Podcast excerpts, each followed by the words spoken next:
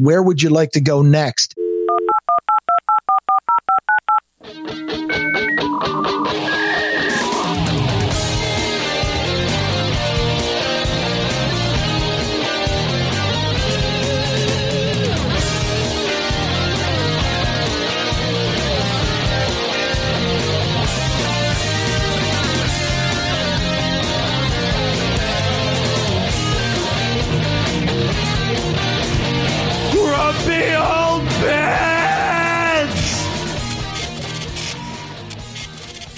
Hello and welcome to episode number 142 of Grumpy Old Ben's for Friday, March 12th, 2021. I am Darren O'Neill coming to you live from a bunker deep in the heart of middle America, just outside of Chirac, where I've now been married 26 years. Woo! Happy anniversary to me.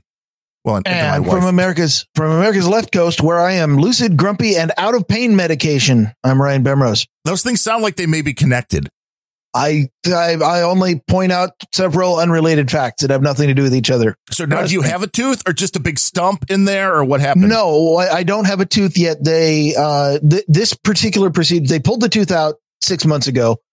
This procedure was they drilled into the bone socket, which by the way is exactly as loud as you think it would be in, in my eardrums because bone conduction. Um, they drilled a big hole and put a titanium uh, grommet into my skull and now my bone has to heal around that. And then once they've finished that they have something that they can attach the new fake tooth to but they can't do that until the bone heals because otherwise you know i bang a coffee cup on it and a large chunk of my skull flies out of my nose and that would that would be messy and i would probably complain about it. It's always bad when you're sitting in the dentist chair and they pull out like a uh, like a full DeWalt size power drill and like, all right, we're ready that's certainly what it sounded like ready to I'm telling you, you know, from where from where she was sitting, it was probably a nice little quiet whir. But for me, I, it was like somebody put my head in a steel drum and started banging on it. Well, yeah, because with the person doing the work, they can put earphones in their little earplugs, so they don't have to hear you scream when the when the drill Uh, goes in. Actually, the okay, the best thing about it, it didn't happen this time, but during the during the extraction six months ago, uh, it- during the middle of it, when when she was in there doing really delicate things with sharp, pointy instruments in my mouth, I got a text message. the goat. Okay, Yoko's screaming. No, no, the text message is the goat scream. So, so uh, the doc, it's a relatively quiet room with a little bit of music going in, like very calming because they of course don't want the patient to freak out. And she's working with pointy instruments and suddenly out of the blue, no warning whatsoever. "Ah!"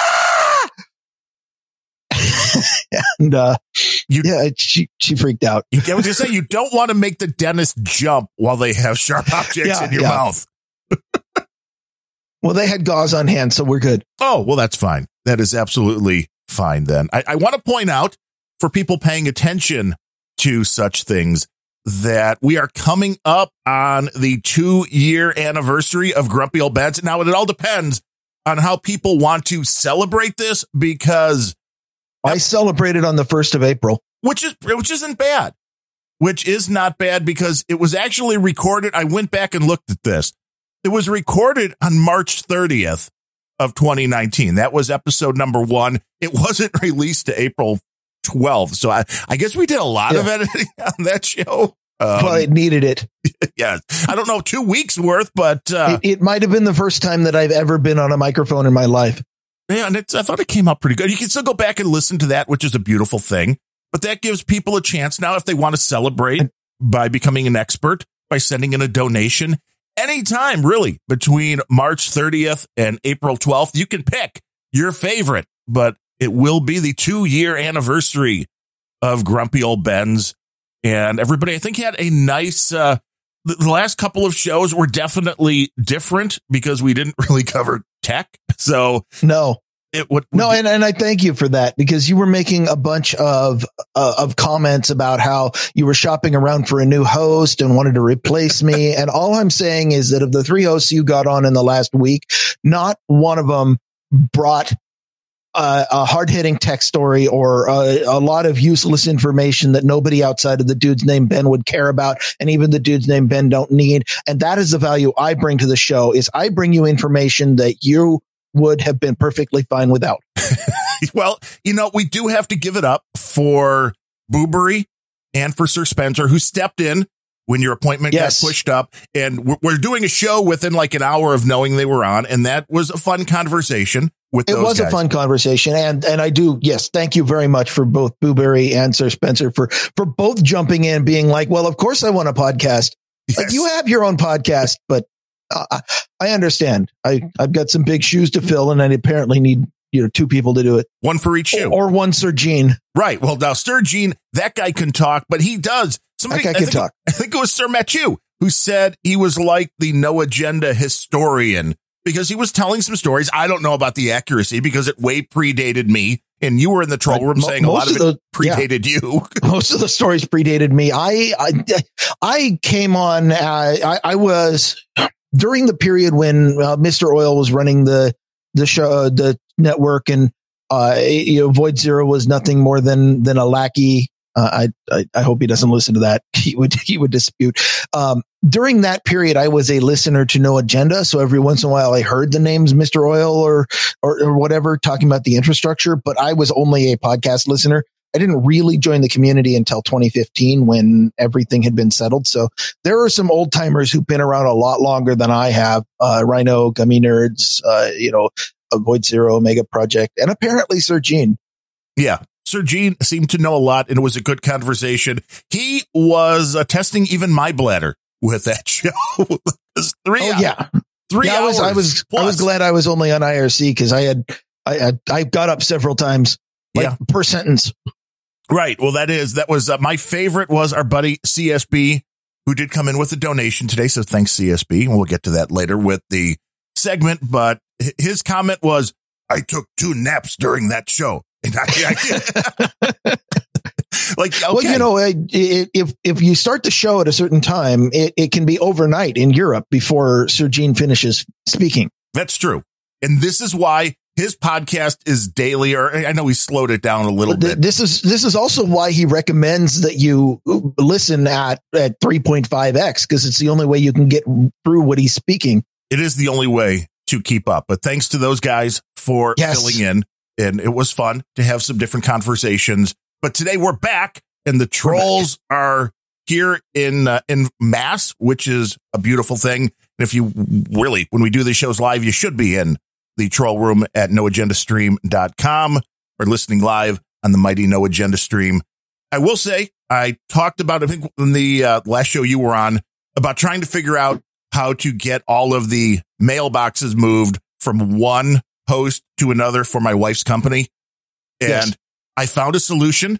Oh, good. It, it was not free, but it was very, very, very easy. And that is really what I like to look for. It's it's not actually common that the the best solution is all is free. No, and it's not. And I understand. Well, it would have been free if their mailboxes, a couple of them, and there were only two, I think, that were over three gig in size. Because if it was under three gig in size, this guy's thing would have done it for free.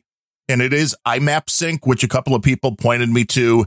And this So- is a, Wait, wait. If it was over, he would have done it for free. if it was under three gig, Oh, okay. it would have been done for free. But for the mailboxes that were over that, then you he wanted 30 euro for unlimited, which seems fair because it never That's not expired. much. No.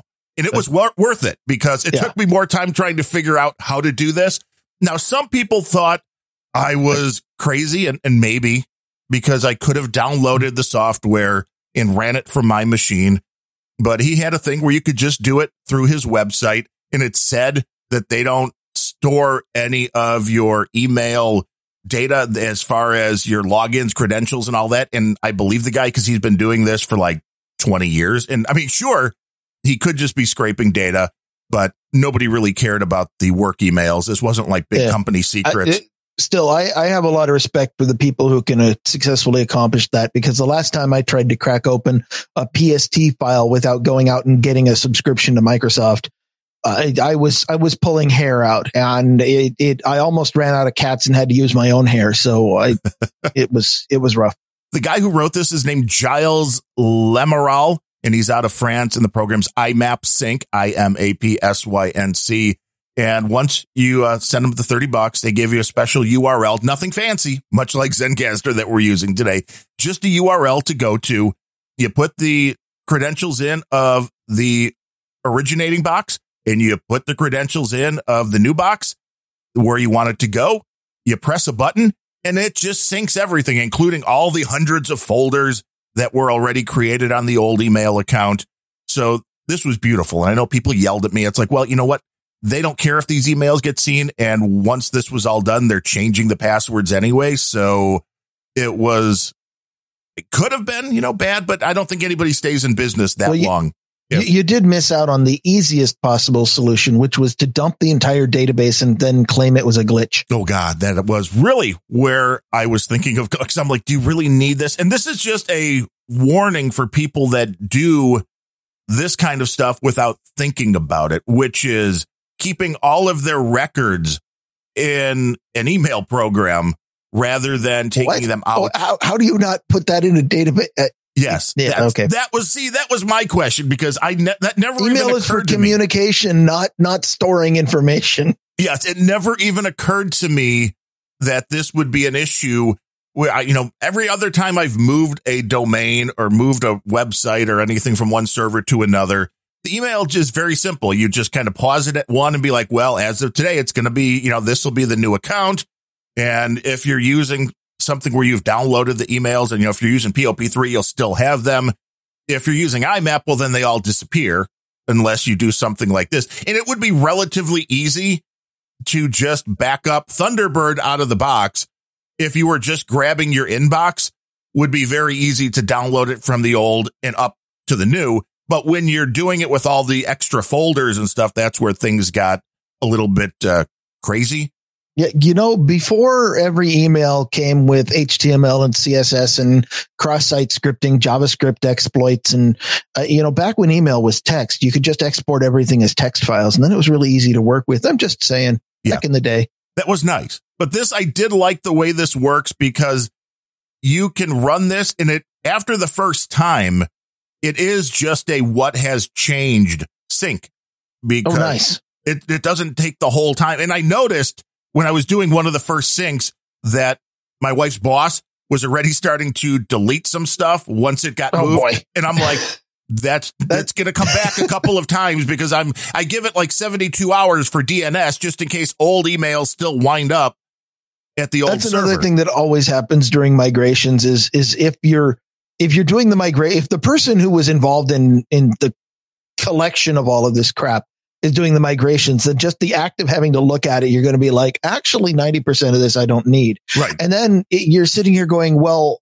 Could you possibly have deleted it before we did the migrations? Right. That would have been much easier.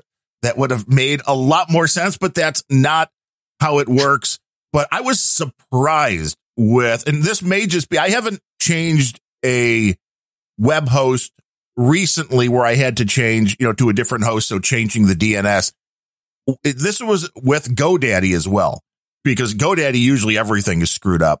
And from the time I put the new DNS address into GoDaddy for the domain, it was just like a matter of seconds before it was done. I, it was weird. I'm used to, oh, it'll take at least, you know, 20 minutes and maybe three days for it to propagate. This was instantaneous and it was weird. Is it just like that now? Is DNS just that quickly when you make a change? No. I didn't think so. So maybe I just got lucky. I mean, you, you might have got lucky and it might have been, I mean, there are some places where, uh, they, they will play with the TTL, uh, and, uh, you know, or it, I mean, there are some places where they go through the extra effort, but a lot of places, mm, no. I wouldn't think so, but I was so I was surprised that that worked. Now GoDaddy did lock me out of the account immediately after changing Of the course. DNS because danger, danger, and I get it, I get it, but of course, the, my wife's boss, it wasn't set to one of the email accounts of his that I had access to because I was changing all the emails. So GoDaddy Right. was sending that somewhere else. So it just took a phone call like, can you click okay so I can change the DNS for your other domains and uh and then get the hell off of GoDaddy. That's the yeah. Uh, that's that's, the goal. Oh my, I'm, I'm thinking back. I don't remember which year it was. GoDaddy, like, I think they peaked when they had a Super Bowl commercial. Yeah. Oh yeah. Oh, Danica Patrick was doing. Yes, them. that's who that was. I, I remember it being a model of some kind. yeah, the the race car driver, the little Yeah. brunette Danica Patrick. Yeah, she was she was big at the time, just moving, you know, IndyCar and moving the right before I think she moved to NASCAR. But she she was big in in several of the right places too. Yeah, well, she had a lot of fans, and Yes. uh, there's no question there. And I I heard Bill O'Reilly say that a few times. Yeah, there is been- no question. yeah, the no question thing. I think I, I heard picked it up. Adam Curry say it yesterday. He's probably been listening to me, and then I've been listening to Bill O'Reilly, and it's one of those things that just Maybe gets that's it. into your brain. It- Okay, uh, I'm sorry. I was just gonna say, did you listen to the latest random thoughts on NFTs? I did. That actually, that is a discussion I'd like to get into. But hmm. first, I want to rant a little bit. You mentioned Zencastr a few minutes ago. Yes. Why, why have we switched? I found out 10 minutes before the show that, that we weren't going to be using CleanFeed that we've been using forever and CleanFeed worked fine. And apparently the fact that I don't go out and, and run the auto updater every five minutes, actually the browser I use, Chromium, I'm not even sure has an auto updater because I don't use auto update for No, that sort of thing. And, and uh, I guess it's been a while because they did not like the point version of whatever I was on. And, and Zencastr being a, classic Silicon Valley company who hates testing have decided that the only browsers they're going to allow are the browsers that they've tested for. So they wouldn't accept my, my point one out of date browser and they wouldn't accept Firefox and they wouldn't accept Internet Explorer. They were like, you have to get Chrome or Edge. Like, okay, well, I'm not running Windows 10, so I'm not going to be running. Oh yeah, or Brave. Uh, you, you know, I, so yeah, eh, basically your decision to not use CleanFeed this week resulted in me getting extra grumpy before the show because I had to go download a new browser. You're welcome, trolls. So why did we do this? You're welcome, experts. That's all I want to know. Is this is this because Sir Gene has no bandwidth? Is that what was going on? Damn, his thing was bad. The clicks that I was getting from him were unbelievably bad. And I, most of them are gone in the final product. So the massaging that afterwards was definitely helpful. But I've been watching Zencastr because we really liked it when we used it before, except for the fact that the audio would occasionally drift because Zencastr does things differently than CleanFeed in one main way, and that is with the recording of the voices for the people that are on the call. Zencastr records them locally. Sure, everybody on the stream right now is hearing you, but what we're all hearing is not what is going to be in your final recording of the show. Your final recording is going to be directly from your microphone as recorded on your machine and then uploaded. So even And if then the they're gonna are they gonna run it through a bunch of filters too, like remove all of the swearing and also everything I say? No, they don't do that. I do that later in the uh, in the post processing. But that's the main difference is that if the internet connection is bad, if there are any audio glitches during a live show, that should all be taken away by that final recording. And it, it did work really well before, except sometimes the audio drifted. And that was a big problem. They say they've gotten that fixed. They say, well, now they've added video, which for people that are doing video podcasts, it's interesting. I want to see exactly what the feature set is on that. I saw somebody testing this out on YouTube and it looked like they had a feature set, which is really cool if this is the case. And I have not verified this, but with the video form of this, whoever's talking, the camera automatically switches to them. I can't stand watching podcasts, you know, or whatever you want to call them in the video version that has two, three, four people up on the screen at the same time. And that never changes no matter who's talking. I prefer that if the person talking goes full screen and they may do that automatically because that's the somebody demoing it. That's what I saw happening. So And- that would be really cool. When when you've got an editor doing that, it looks really professional and slick. And when you have an algorithm doing that every once in a while, somebody drops something on their desk and the algo immediately cuts toward them and sees their embarrassed face, which I think is a feature. Yes, it could be. You know, that's the interesting part about it. But I wanted to see if they had gotten better. And I believe they have because when you offer, even for people that have paid before, and we have paid on Zencastr before, we never have paid for CleanFeed. And I mean, their service free has been really good. I cannot complain about that. But even people and, that and yet you, you abandon them anyway. I get it. because I wanted to test this because this was free. They, I figured they had to be secure enough that they were offering everybody, even if you've paid before, another free six weeks of the service for free. So I figured we may as well try it out. I didn't Well, think I'm- there would be an I'm, issue. I'm not against spoiling an episode by testing out untested stuff, but uh, I guess where I'm coming from is maybe more than 10 minutes warning. well, no, that's how you get grumpy. If we're if we're randomly changing the way that we do our show, then maybe uh, we we do a test run, or maybe we find out if the system works before just hey, sign on to this. well, at the very Oh, and, least, and of course the the the final insult was when it, you know Zencastr demands, even if you're the only person on the podcast, it demands before you sign up that you enter your name. And well, it doesn't unfortunately, their misname you. yeah their their algo did not take fuck Zencastr as a name. Somebody else So- was already using that. I bet. yeah, that might have been it. I don't know. I mean, it's just an interesting. Uh, I, we like to keep up on these things, and for me, there is no change in how everything's done. I forget your systems are a little bit uh, more finicky as far as lockdown things like that. It's not my system. That's It's, just it's you. user. yeah, you, that's true.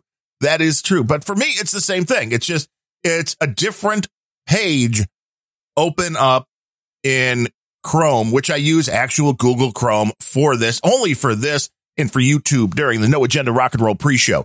But for me, it's the So same thing. you're saying that Google could listen to everything we're saying right now? Yeah, they're listening in right now. How you doing, Google? Good. Hey, do you guys want to donate already? Yes. I mean, they have a lot of money. So send us some cash, So- Google. I did listen to your show on NFTs. I, I tried to uh, drop it in as as the No Agenda post show yesterday, but I got I got called away by a vet visit, and uh, I kind of forgot one important step, which is I set up the playlist, but I didn't quite commit it. yeah. well, So user error. And then I see, I was going to let it go, except it was an old Nick the Rat yeah, and, and nobody mentioned it. So I figured then this was the time to go to the next queue. it, it was it was last week's Nick the Rat, and and I'm I'm sure that was a fantastic show, uh, but it wasn't this week's Nick the Rat, which is what people really want. Yes. Or they go right to nicktheratradio.com. So I just, you know, bumped the jukebox and the next song came on and that was good.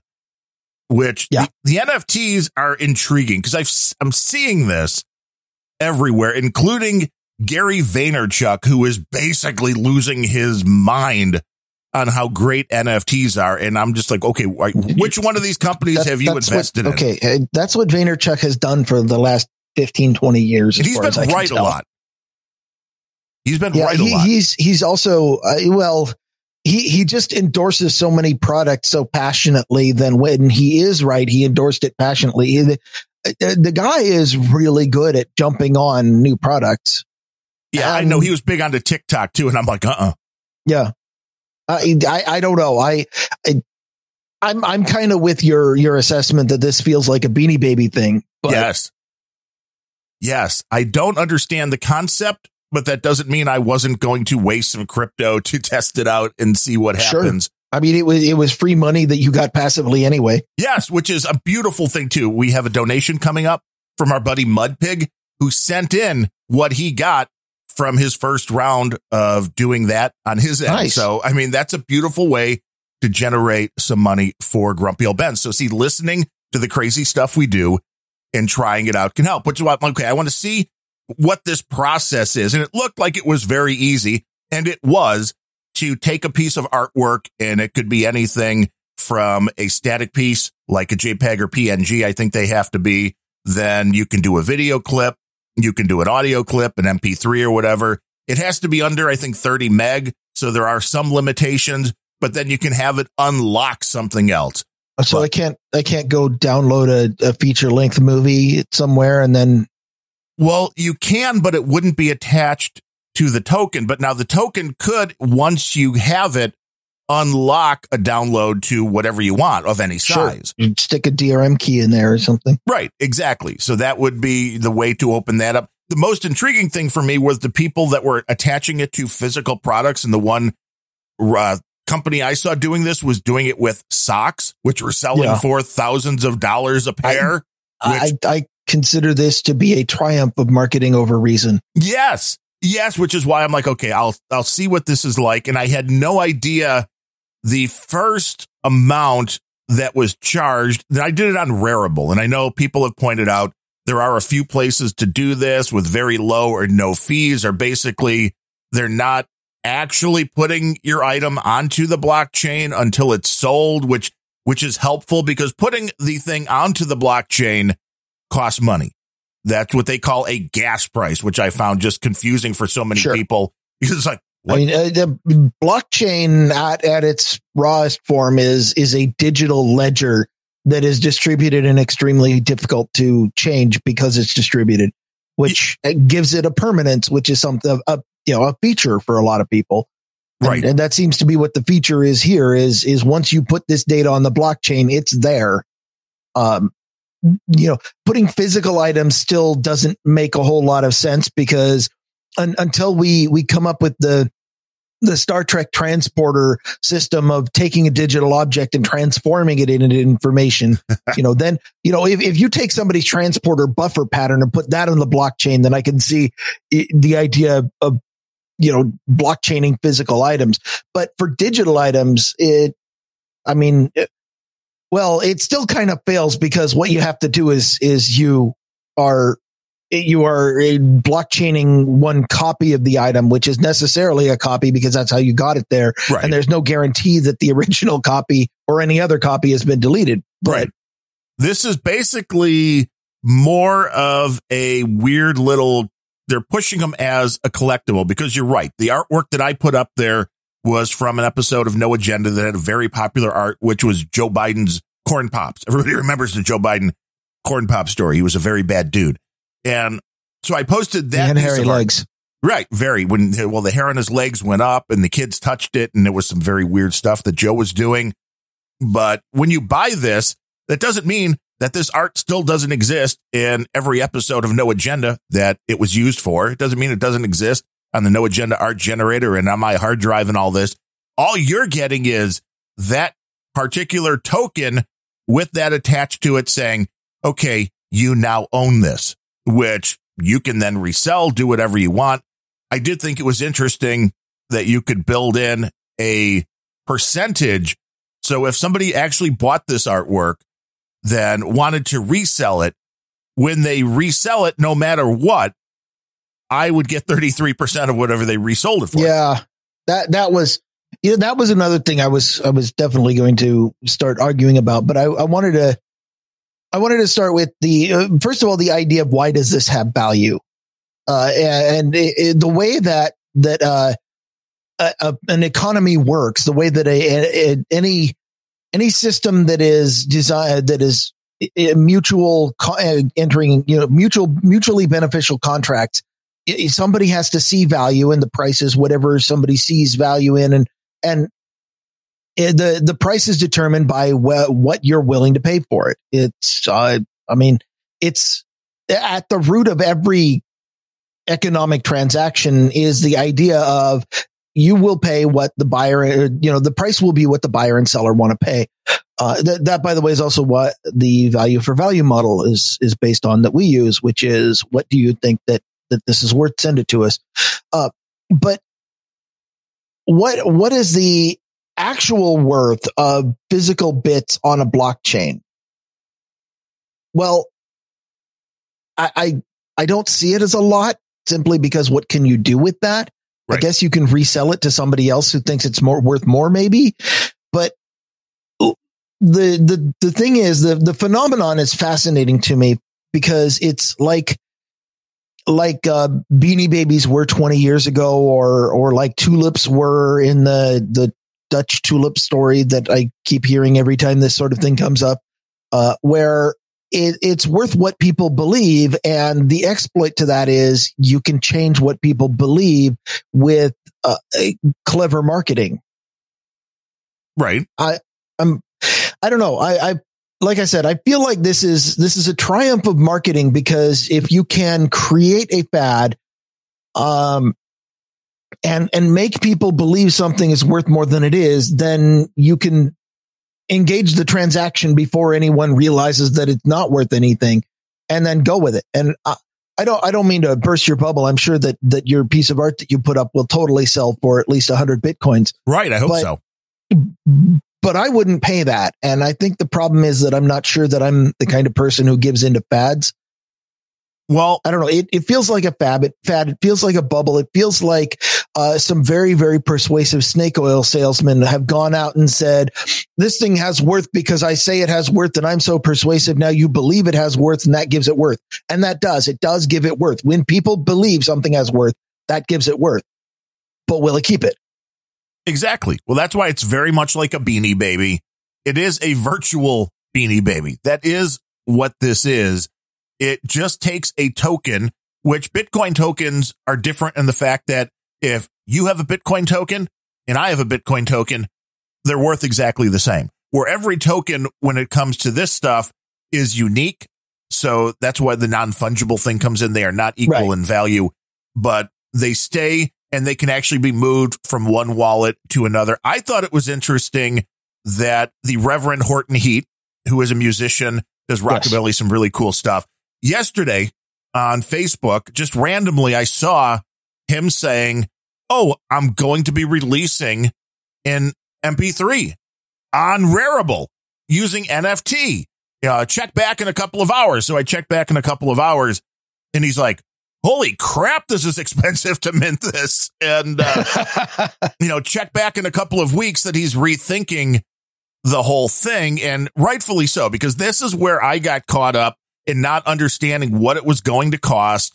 And the first thing that they charge you for on Rarible, I guess, was to just verify your account, which was, I mean, it was a relatively reasonable price for something like that, I think. And that varied as well, but it was higher. And then I waited and you can keep trying these things over and the prices change minute by minute. And I think I ended up paying like eight Yeah. bucks or whatever. So that verified the account. Great. So now, because because the people who who invented these markets they've they've heard of economic stability in a market but they want nothing to do with it right. Well, I also realized that what I needed was a different type of wallet to do this. And Coinbase, who we have our crypto in, is a company that is huge and they have their own wallets for this type of thing. and they're ipoing this month i think Ooh, nice. Coinbase should be interesting to see what that does. But their wallet is a different thing than that account that I have at Coinbase. So you actually end up having to move the Ethereum from the Coinbase on that to this type of wallet, which was still a $5 fee just to move that crypto of any amount from the Yeah. one wallet to the other, which now these fees are going to start adding up for I, yeah i it, it's it's one of the reasons why i, I as much as as you would have marketers tell you otherwise uh crypto coin the way that it is implemented these days is not a replacement for cash. Uh, one of the best characteristics of cash uh, of of money of currency in general is the fact the idea that you can move it around freely as value flows back and forth without a middleman. Now uh, we everybody who lives in a state or or place that has a, a sales tax or a VAT is probably completely Eh, the the idea of moving money back and forth without a third party taking a cut every single time money changes hands is foreign to them. But that is that is precisely what you know if if i hand my wife a $20 bill nobody is coming in and taking 5% of that. Right. I, it, it, it, it just, it's not money. If, if you have to go through someone who is going to take a percentage every time. If you can't move money back and forth between two people indefinitely without it vanishing to zero, Not then- even between two you- people. You can't take the twenty dollars out of your wallet and put it into your pants pocket without paying a Yeah. fee here.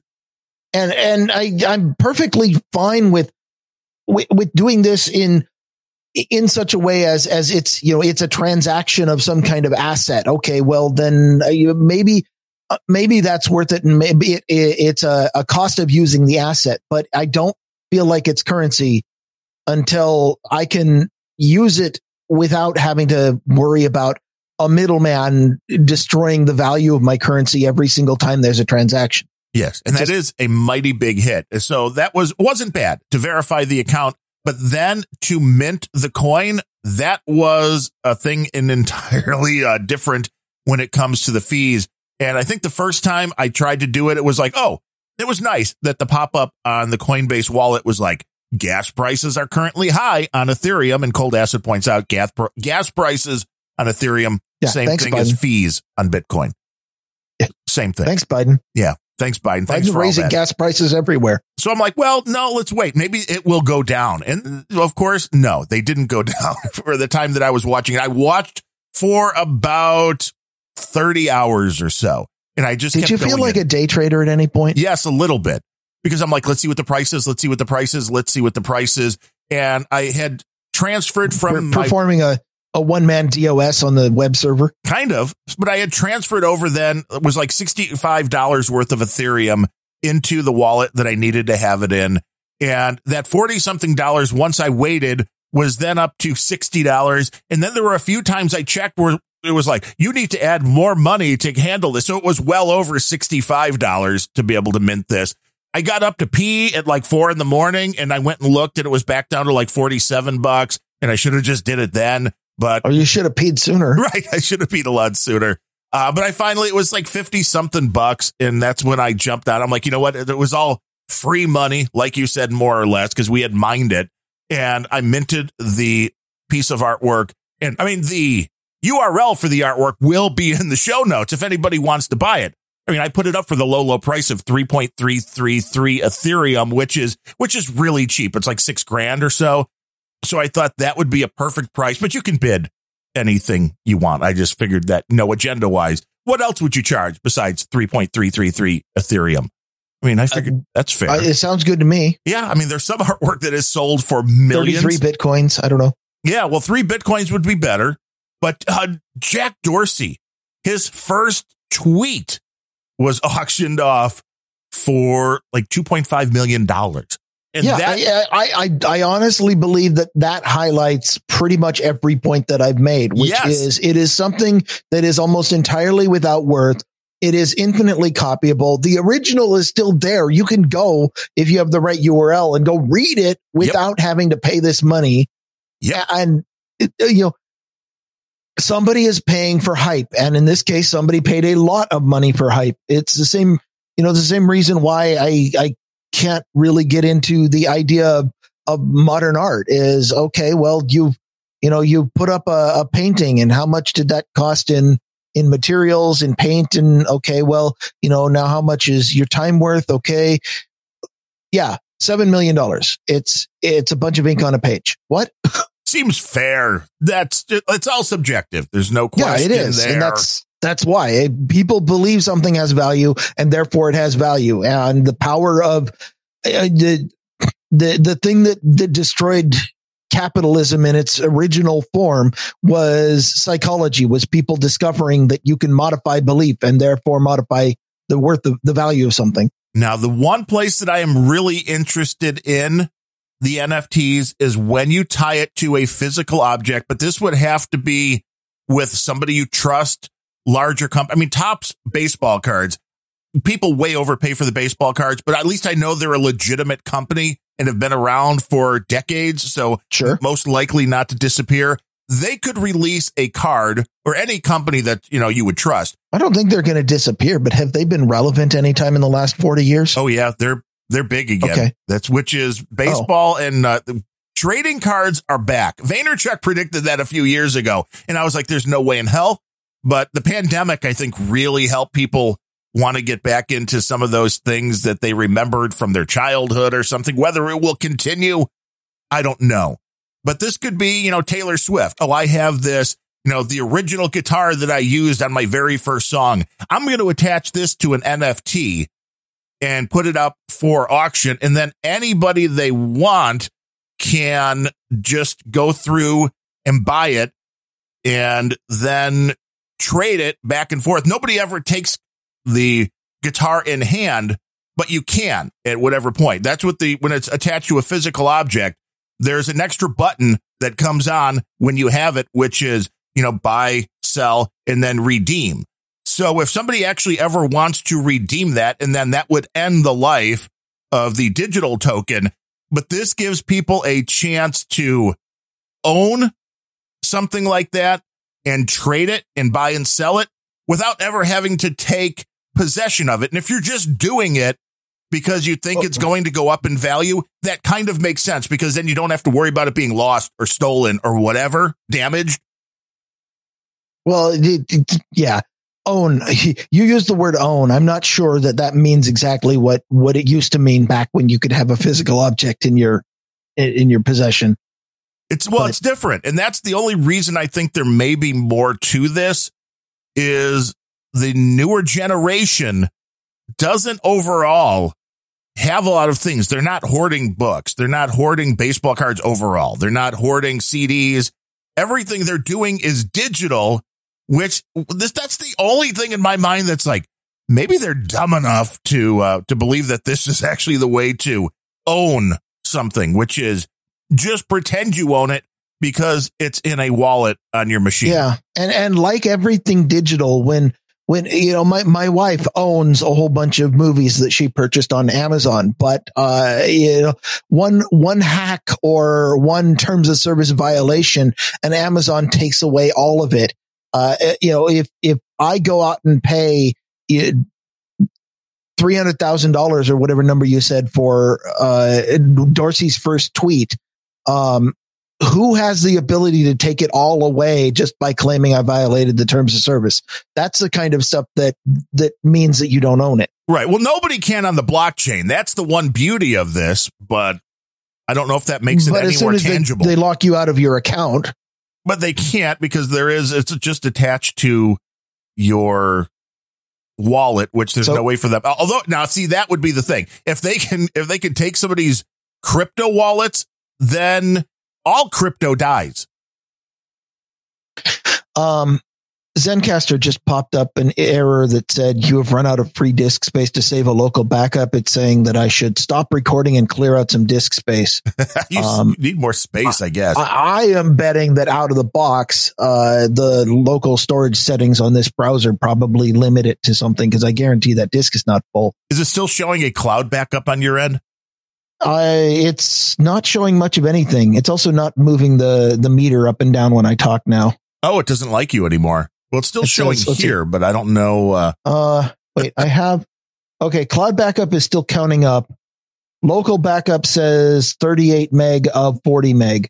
And I assure you, I have more than 40 megabytes available on that drive.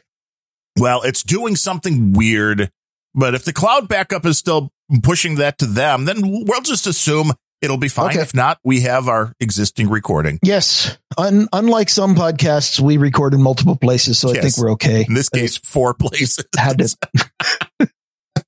yeah, that's how you never lose a show. You record so it. I, I wanted to talk about one uh, one other thing, which is the the intellectual property aspect of this and and the copyright aspect, and oh yeah, and in nightmare. particular, one one of the well, there there is absolutely a nightmare, and one one interesting nightmare scenario is if if actual real items start getting stored in in setups like this, um, there will, in theory, I, I, we we don't have a lot of proof. Nothing nothing digital has ever fallen out of copyright. But one of the real problems with DRM is the hypothetical scenario where something drops into the public domain but cannot practically be put into the public domain because of DRM. And and you know a even even discounting accidental things like lost DRM keys or the the company's been out of business and dead and buried, and even the grandchildren of the founders are gone. Um, it, the, there is a possibility, like if if copyright were a reasonable length of time, that somebody could DRM something copyrighted, make use of their copyright, and then it drops into the public domain, and they just refuse to release any DRM keys, so you can't decrypt it. Um, the I, I feel like the same problem. I mean, I guess my question is, is it possible to get the original work out of one of these things if, if the people who quote unquote own it are gone or otherwise refuse to play along with the fact that maybe they don't own it anymore? Um, uh, here's a, rather than something dropping out of copyright, here's a more practical question. Suppose that a court of law me- mediates a dispute of ownership and uh, rules against the person who has the key, can this thing be taken away from them and given to somebody else by a court of law? I don't think so. I mean, that is a very interesting aspect. One, you're not buying the copyright when you get something in this form, which Reverend Horton was very clear about before he thought this was going to work, that you, you don't get the copyright. This is just a digital representation and a way to help the band. This is an interesting value for value kind of thing to do, except for the fact that there's fees every which way. And I mean, we pay fees for Patreon and PayPal. So I get some fees kind of working in there and your fees are much lower because I went through and minted this piece as a one of one. Well, then the whole fee, which I paid the $50 or whatever was to do that for the one of one. I could have also said, make this a addition of 3,333 that that's how many are there to do to that to buy. And it would have still been the same 50 bucks. So depending on what you're trying to put out there, the price isn't necessarily that horrible, but the artwork or whatever it if, is. if you do mint 3,000 of them, then the, the value, the, the amount people are willing to pay might go down though. would, would it would, but that would be much more reasonable to think that you could get 3,000 people to each pay five bucks on a lark rather than find one person that's going to pay 6,000. So the math, I think works a little better going the lower price, but I didn't really think this out. I was just kind of playing around to see what would happen I- It sounds like you thought more about it than most people would. later. Yes. I mean, once figuring out how, how this went and the fact that you can attach something else makes sense, which is I mean, uh, once go- you going into this- something where your your primary goal when you went into this, your primary goal was not I'm going to make a ton of money. Your primary goal was I want to learn how this system works, and here is how much I'm willing to spend on that. That is that is an entirely different kind of transaction. You are transacting your money for knowledge. Right. I'm like, And I I just feel want to like do a you podcast. You- right. You, came out you came out ahead. That's true. I have a lot of knowledge. And because I was wondering, like, okay, with these NFTs, before I really understood the fee structure, I'm like, why wouldn't everybody create 10,000 pieces and list them? Because maybe somebody will buy one of them. Well, the answer is because it costs a lot of money unless you're using, like, like I said, people have pointed out to me there are some free services, but I don't think those are really getting any eyeballs, which as we know, if there's no eyeballs, then you don't have a market. So Yeah. that may improve. Yeah, because the most the most important piece of this entire chain is the hype. Yes, it is. It is. There's no question about it. We have people like Gary Vaynerchuk and others who think this is, I mean, obviously Jack Dorsey. I know there was a much lower level of these things that Adam Curry was putting up his tweets that were announcing no agenda.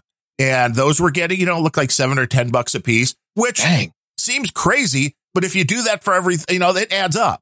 Actually, no. If you treat it like a, a donation, Right. then that makes sense. Yes. I- which is more what it is. That that's that's really. I mean, you- these are NFTs. Do not sound like a, a sound investment, but as a means of I want to use a, an interesting gimmick to make it entertaining to transfer money to an author. It sounds actually kind of cool. that is where it may work. But now with the copyright claims, as you said, you know, if somebody takes a nude photo of their girlfriend and then they break up and they put that out on the blockchain, I don't know how that ever comes off because the blockchain It, it a sounds blockchain. like it doesn't. So, uh, I, I don't know the issues that that may end up causing, but this is in its infancy. And I don't know if any of this stuff has happened yet. It probably has. I haven't really seen any stories on it, but it'll be something interesting to watch anyway to see how this either progresses. This like, I, I, I, yeah, I wonder if, I mean, if somebody really does something terrible, like, uh, you know, puts up a, a nude photos or like, what happens if somebody puts up uh, a child porn on Right. this thing? You, then everybody who gets the blockchain now has child porn on their computer. That's the kind of thing that'll destroy the whole system. That, yes. And, uh, it's going to be interesting to watch because I think like, uh, all the cryptos, this is going to soar for a while and it's really only for people that have an audience. If you have an audience, I think you can use this to make some money and sell some things, whether it's art or we can, you know, you can attach an MP3. So the reality is up to a 50 megabyte file 30 megabyte file. If you bring this down to 96 kilo, you know, encoding rates, you could fit probably a half hour podcast easily in there. So you could do bonus episodes, things like that, and put them into that. So I think people are going to use this. I think it's going to be a beanie baby type thing for a while. People are going to be like, oh, this is exciting until they a realize. 96k MP3 is is not going to be high enough quality to want to spend that kind of money on. No, but you can also unlock a full version, which is also interesting as long again as the person you're buying it from, the file is still there by the time you buy the Yeah, thing. that's that's the other thing. Anytime that you you put a, a persistent link to something, then that thing is persistent only as long as the server that hosting that link is still up. Yes. So things disappear. But if we have any artists who have sold anything on NFTs, feel free to reach out and let us know if it's uh, successful or not. I know there's a handful of people making millions of dollars on this. And I think about 90, like usual, 99.9% are like, huh, I posted my art. How come, how come nobody bought it? Yeah. Well, that's that's how things work. Well, I, I don't know. We might still be in the early stages. The very early stage, then you know, some ridiculous number like twenty five percent will will make it good because you you in the really early stage of something that goes viral, you need an incredibly high success rate in order to make to feed the virality. But as more people get in, of course, then it'll drop down to the one in ten thousand. Right. And who wouldn't want to buy Biden's corn pops artwork? It's beautiful. I, It's got I a would yellow not want to buy Biden's corn pops, but the artwork, not his but the artwork isn't bad. Uh, poor Hayden Biden, man. I didn't even see his speech last night. there there was one other aspect to to the system that uh, it, it goes to one of the one of the few areas where you and I honestly disagree um, w- with regards to uh, copyright ownership and whether or not artists deserve to get paid. To put it how you characterize my arguments, yeah. The um, Benjamins. and it has to do with the idea that um, you can put a, a a caveat on the sale that says every time something is resold, then a big goes back to the original artist. And you characterize this as universally a good thing from the perspective of the artist. Uh, I, I would argue that from the perspective of the two people who are entering into it, and let's let's hypothetically say that we're transferring a real good here and not uh, the the idea of hype. Um, I it, it bothers me that you can attach some kind of uh, a, circumvention of the first sale doctrine. I, I very much believe in the first sale doctrine, and I'm I'm really bothered by the fact that digital goods have, in general, managed to uh, squash what what is kind of a cornerstone of of a free market is the idea that once I pay for something, it's mine and I can do what I want with it. And any restrictions on that mean that I can't do what I want. If, if I want, you know, if, if I buy your art and I pay 300 bitcoins for it, Oh, yes, please. yes. I can take and that. now you've can been paid for right the art. now. Operators are standing by. So now you've been paid for the art. You got my 300 bitcoins and I want to turn around and I want to sell it to Sir Machu for 700 bitcoins. That's a good deal. it is, then I should be able to enter into that transaction. But the characteristic of this system is that there is a new restriction on it, which is that if I spend, if Sir Machu wants to give me 700 bitcoins, then I still have to give you some of that. And uh, that, well, no, not only do you have to, you don't, you don't have a choice. The system just does it. I know.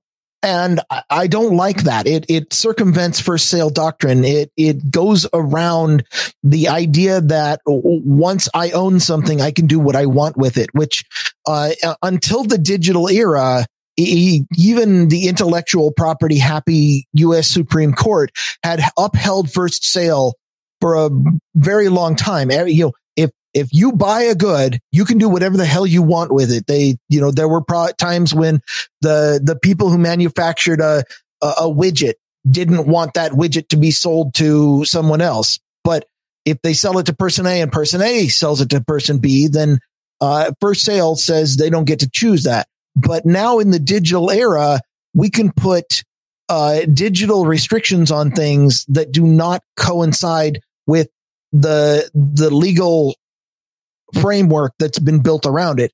And I, I, I definitely come in on the side that that first sale doctrine is good and that once you sell something, you shouldn't have control over it. But the thing that I think is worse is the the uh, awesome cognitive dissonance that has to do with a legal framework being one way and a digital framework being the other way and the two being incompatible such that this is guaranteed to land people in court. Maybe, but I have two points on that. The first is I was really greedy and set a 33% uh, rate on that piece of Yeah. artwork, which is on the high end. That's crazy. There's no doubt about it. But Yeah. But but but any non-zero amount is is functionally the same thing. It's just a matter of degree. it is. It's a matter And also, of I, degree. believe, I I honestly believe that you deserve thirty three percent on every time that changes hands. Woo! That's what I'm hoping for. But here's the difference. You're absolutely right when it comes to the sale doctrine. But with digital files right now, we all know it's illegal for you if you get a book from Amazon or an Audible for, you know, to listen to if you like to listen to your books. If you buy a movie online, you know, you don't have a physical copy. So it's Well- illegal for you to sell. You can't buy a digital movie right now or a digital album of music and then resell it. You don't have that ability. It's illegal because we all know the system Well, is set up. because of the DMCA, thank you, Bill Clinton. yeah. But uh, it, that's I mean the the the first sale doctrine is significantly older than that, and the the way that digital goods have have gone around this is that when you buy a movie from Amazon, you don't own the movie. You don't even own a copy of the movie. You own a license to stream Right. the copy of the movie. not there, But- you're not watching it. all of the all of the terms of service that are so incredibly long that nobody reads them will say something to the effect of you have purchased a license to stream this but here's the thing that that really bugs me about it because it's never really been tested in court and in fact i've seen some court cases go up and get settled behind closed doors very quickly because nobody wants this precedent and that is that it's illegal for amazon to prevent you from transferring that license because they very clearly say that you own a license to stream. That doesn't mean that you own the physical good, but what it does mean is if you own the license, you need to be able to transfer it. And most of the digital library systems do not allow a transfer of licenses and instead say, well, if another person wants it, then they just need to buy a new copy, which is of course what you want if you're the one who's selling the copies. Now, But in the world where you actually get the file, so say you buy a movie and you spent 20 bucks to buy the movie, you downloaded it, it's sitting on your hard drive. You cannot legally resell that because we all know you can make copies and Well, all that. uh, again, the the only two things stopping you is that the terms of service that were that were forced upon you. Correct, but uh, still they- illegal they're- because it's you can it's a it's a contract of adhesion, which is a, a little bit of a gray area. But in general, let's say that it's enforceable. Ter- Um, the terms of service were forced on you that you don't have you don't own the copy. What you own is the right to play the copy that they still own. Right, because you can make a copy and that would be an exact duplicate, which means you could sell as many as you wanted, or you could like sell the one and then keep the copy so you're not out anything. This technology, maybe not the way it's being used right now, but I think shows promise where you could buy a movie for 20 bucks and then figure out, you know what? I want to get rid of this because it's attached to something like the token of the blockchain. You can resell that then to somebody else. And even if the movie company baked in a five or 10% royalty fee, you could probably still sell it for 15 bucks and you're still getting most of your money back because you can resell this because of this technology, because Yes. you can prove that copy has now left your hands, which I think that shows promise for that. Not necessarily I, I certainly, I, I yes, I certainly approve that that is that is progress. That is an improvement over before, where there was no, you know, there there was no resell period. So having the ability to resell that is an improvement. you know, which if, if that'll ever happen, I don't know. As more artists release music using this, we'll know a lot more. I was very disappointed. I wanted to see what the Reverend Horton Heat was going to charge. And I was thinking, I'm like, okay, I'll, I'll be in on this, even if it's 10 bucks, 15 bucks, whatever it is to buy a single. I like the band. I thought this was a cool thing to try. So I gotta admit that I, you brought up Reverend Horton Heat, and the only place that my mind went was like I don't think I've heard that name since I was in college, well, you're old now. I mean, I know that. and, and I am old. And uh, the only song that I know from him is a little ditty that I absolutely love and find myself humming once in a while called "Bales of Cocaine." we got it's martini time. I mean, there's, there's it's a good band, good band. Yeah, and he's still out there doing the thing. And artists are looking for ways to get one on one with the people that are their fans without the middleman in between them. In technology like this, I mean, again, fees right now are crazy, but if that can all get figured out, this could be a very cool way to release an album that you don't need the record company for, and you're not just relying on the value for value model, which some artists are doing. Kings of Leon has done that with some stuff again, where they just put the stuff out there and are like, Hey, if you like it, here's how you send us cash. And I, I dig that too. It's an interesting concept.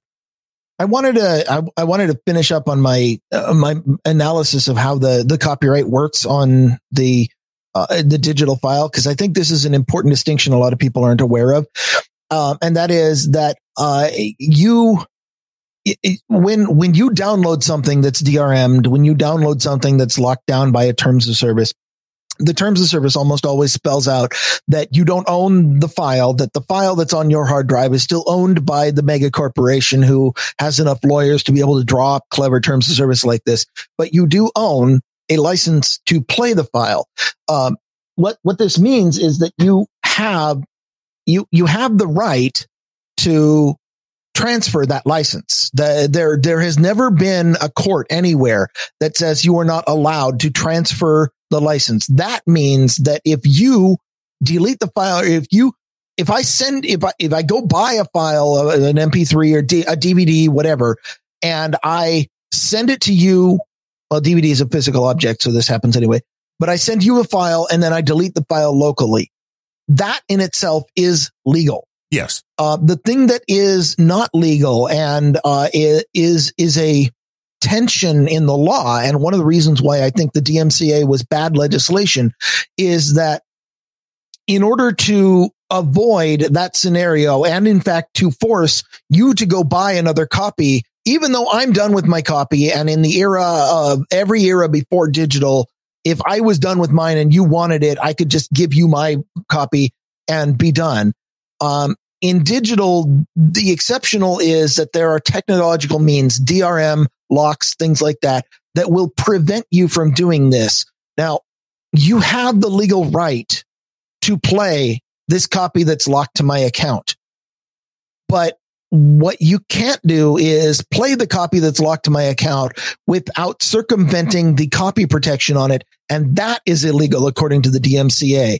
And that is why I think the DMCA is bad law is because it makes illegal the use of a lot of material that is otherwise for bodies of law going back 200 years um established that this is right you you have for sale you have the ability to transfer you have the ability and DMCA says however any company that just throws a a rot 13 cipher on there and suddenly you lose the ability to transfer or something like that because it's and uh, I just I don't know I I the DMCA bugs me Yeah. I don't know how video's still doing it, but I don't run into any music. well everything is has- streaming now Well, but yeah, with the music though, even when you can buy the high res FLAC files and all that kind of thing, I don't think they use any kind of copy protection any longer. I could be wrong. And if I am, feel free to reach out, but I haven't seen that in a long time. Video may be different and streaming, Um, yes, is all different. most music is is no longer encrypted and therefore you, you can exercise your legal rights without running afoul of the DMCA yes. Now I If can't, I can't do that with the 3000 or so CDs that I physically own that I ripped to my network attached storage device. If I sell Oh. those CDs legally, as you said, you're required to then delete any But of those copies. C- CDs are not encrypted, so you're not running afoul of the DMCA. In that case, you are just straight up running afoul of the Copyright Act. You are making an illegal copy. Uh, if you, you know, if you, if I downloaded your entire archive and you didn't delete the archive, then that is a violation because of the Copyright Act because you're making illegal copies. No, no, you're just you're just, you're just holding a backup for me. Shh. Yes. Yes. And, and it's, it's, yes, uh, which again, that only becomes illegal if I play it, but, Exactly. uh, you know what, what they don't know won't hurt me. Right. That would just be testing the integrity anyway, just to make sure that the backups are in good in good shape. That's all. It's just a test for science. And uh, Science. speaking of science, uh, I was really happy to see the servers in France for No Agenda were still up the other day after. I, I'm always happy to see the servers are still up because sometimes when they go down, it's my fault. well, that's true. In this case, did you start a fire in an OVH uh, center? I'm not that I'm willing to admit to in any kind of public stream. I couldn't even believe this could still happen with the technology you would think they would have, but this was a huge, huge But like story. fire suppression technology. Yes. Fire, you know, when something little starts, you get it before your whole data center gets That that is Burned. usually what you want to do. that. It didn't happen in this case.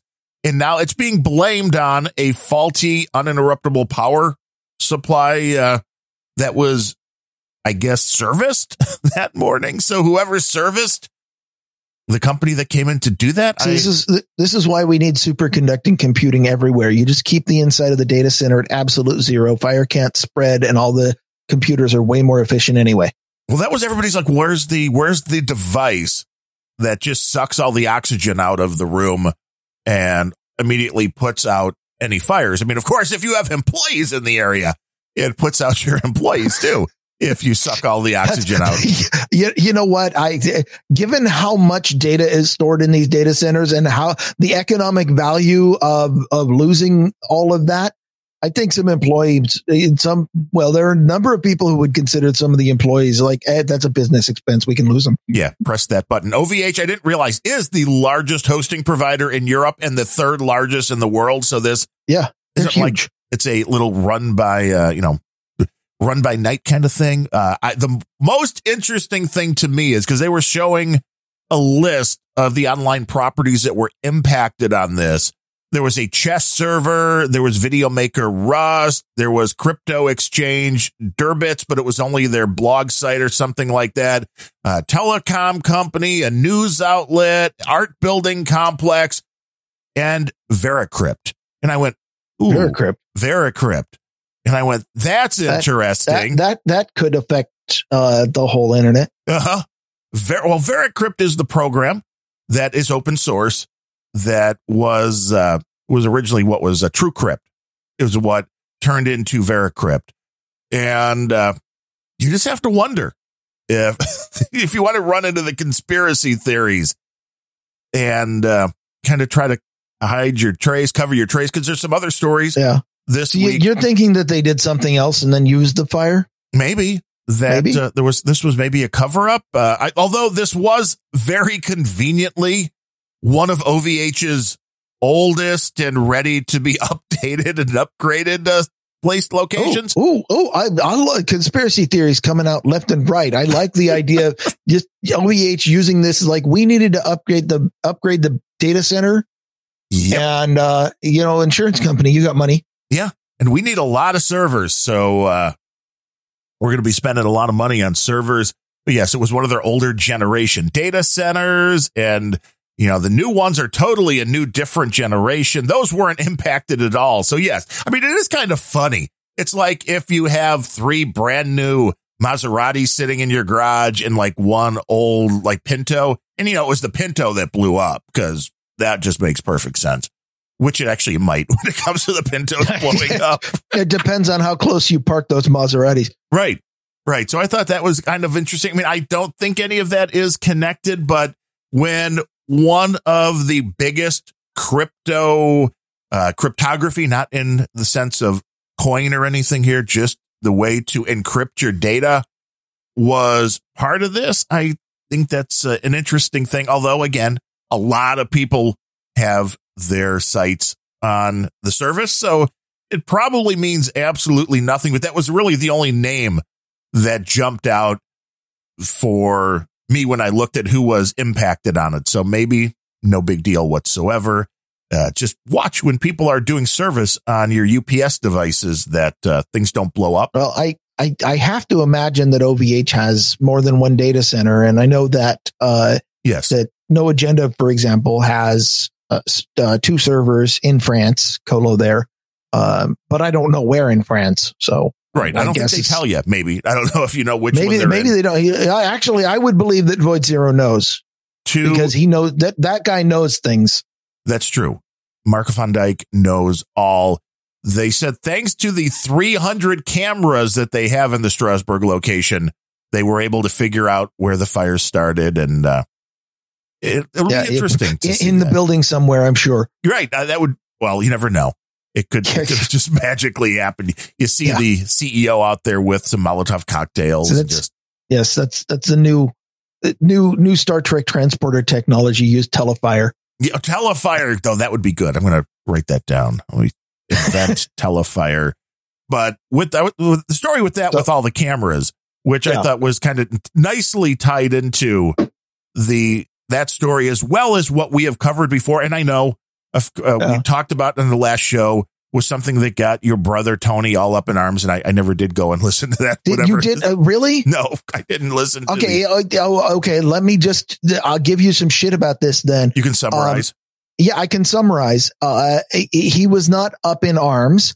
Uh, what happened no, it's better for was we he was, had he was really we had asked if somebody in the cable company and and by we uh, it was probably me but went out and put out and said any producer who happens to know about this thing we we had decided you and I that we didn't know enough and we wanted to know does anybody in the cable company understand?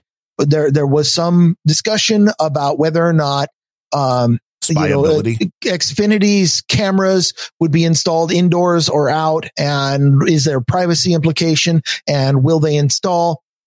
And I said, anybody out there who knows what's going on, can you please send us, uh, you know, send us a voicemail or a little text or some clip or something explaining this? And Tony went out and he recorded like a four minute segment where he explained in detail everything that was going on and and how it worked and what was and it was a great follow up it would have been a great segment. And you completely dismissed it and said oh he's probably ranting. He wasn't ranting. He was explaining. You want ranting? How about you just totally dismiss and don't even listen to him? And then you get to hear me ranting about it No, I just said we don't do clips. But now, what was did he? What was the? Uh, this wasn't say- a clip it was a voicemail and we already established on this show that we do voicemails Well, we do once, like once every six months, we check them, and then they might get played or not. So I think that is a follow up. I, I I did listen to it, and I think that it it is a worthy follow up to that story. and it was what he says. Can you do the cameras inside? I said yes. Was that correct? Um, the the installers will not install the cameras inside. They will hand you the cameras and tell you how to install it. Okay, see that that makes sense because otherwise it's like this camera showed There's- up in my too much fifteen year old liability. daughter's room. Yeah, there's there's too much liability. They they won't. I mean, that was the gist of it. I, I like I said, I think that that bringing that clip would have been a good idea, and and we still may, we still can, uh, or we could, you know, put it out publicly, or I don't know. I I I felt like uh, he did a pretty good job, and and I was a little annoyed at you when you just dismissed it. Oh, he's ranting. He's not well, ranting. because I was putting together a show at the very last minute with Booberry. And when, uh, Sir that's Spencer. always when you put together a show, and you also don't really put much together. it's a little bit more difficult when you have to add another You just audio. go out to a link aggregator and be like, okay, what are the tech news stories right now? That, that- that's how you put together a show. I know it. and then Every once in a while, you're like, how can I trip up Bemrose by completely randomly switching the way that we connect? That's the way, but it sounds great. It sounds buttery smooth. I swear you sound even better. Who, oh, this who are you listening? Who are you doing a podcast with right now? This isn't Larry. Larry of that Larry. Sh- no, Um, I thought you. Oh, okay. no, I was going to say, if you got Larry on the other line, that explain why it sounds butterly smooth. I thought maybe Zencastr just had the Blindner filter now. That anybody that's talking, it just automatically Ooh. gets converted to Ooh, Larry. I, I want one of those. See, now that would be a drop in solution. Then we could get Comic Strip Logger on because you wouldn't have to be worried that people would hear his voice and Yeah. would be able to recognize him. But there was a story on Bleeping Computer, which I thought was genius in Oh, yeah. relation to the concept. I, I also have a follow up to to the story we did on our last real show too. So Well, this was uh, the hackers accessing surveillance cameras at Tesla, Cloudflare, banks, and more. And I'm like, Oh, really? okay, yeah. And if you don't think this is happening to your Xfinity or ADT or whatever home account, you're nuts. They're Well, I, would want to know more about what exactly was accessed. Well, they the hackers posted screenshots of a Tesla warehouse. Uh, Cloudflare was less impressive, but it was a Cloudflare office space that had been most likely because of COVID inactive for like six months, but they did have feeds coming out of that location. It looks like this all stemmed back to them getting access to a one of these companies that uh, a super admin account for a company called Verkada, V E R K A D A, which is a surveillance company that works with all of these organizations. So my guess is Verkada has something to do with the systems that were set up in places like Tesla in Cloudflare. And it turns out because it's their system, their monkeys that work in their tech support have accounts that can go access all of these devices. Surprise. It's- I- I- and and it's not even the companies; it's uh, microservices. I I've got Dvorak in my head now. It's a microservices architecture because that's that's what happens when you when you bring in uh, the the idea behind microservices is is really valuable. It is you bring in a company to do each piece of the puzzle very very well because that's the only thing that they do and you bring in you know you bring in a company to install the cameras and you bring in a different company to um, you know, it, store the feeds and then you bring in another company to analyze them and you bring in another. And that's great, except now you've got 12 companies in your chain and any one of them could be a breach and then your whole system is compromised. So from a security perspective, microservices architecture is kind of awful. Yes. And they're using one of your favorite words. It's a hashtag Operation Panopticon, which is being Oh, associated geez. with these attacks. Why I just like the idea for how how nefarious it is. and efficient that you never know when you're being watched. You know, you might be So- being watched. So it, so basically what, what we have here is, uh, a, a, some, like this company had an internal security problem and it translated into an internal security problem for all of their clients. Pretty much, yes. That's what it looks like. That's going to like be a problem for the company. Yeah, this is what it looks like that your devices were used and installed in these and including at the Bank of Utah. Now, I'm sure that that wouldn't be of any use if, if criminals could start getting cameras inside of banks and stuff. No, I'm sure know. there's no monetary or, or financial incentive to want to hack anything going on in a bank. No, nothing at all. So nothing to see here, but this just continues to prove why all of these devices that we allow into our normal lives have made it nearly impossible to have any kind of privacy. There was uh, one of the experts over on No Agenda Social, which is now closed.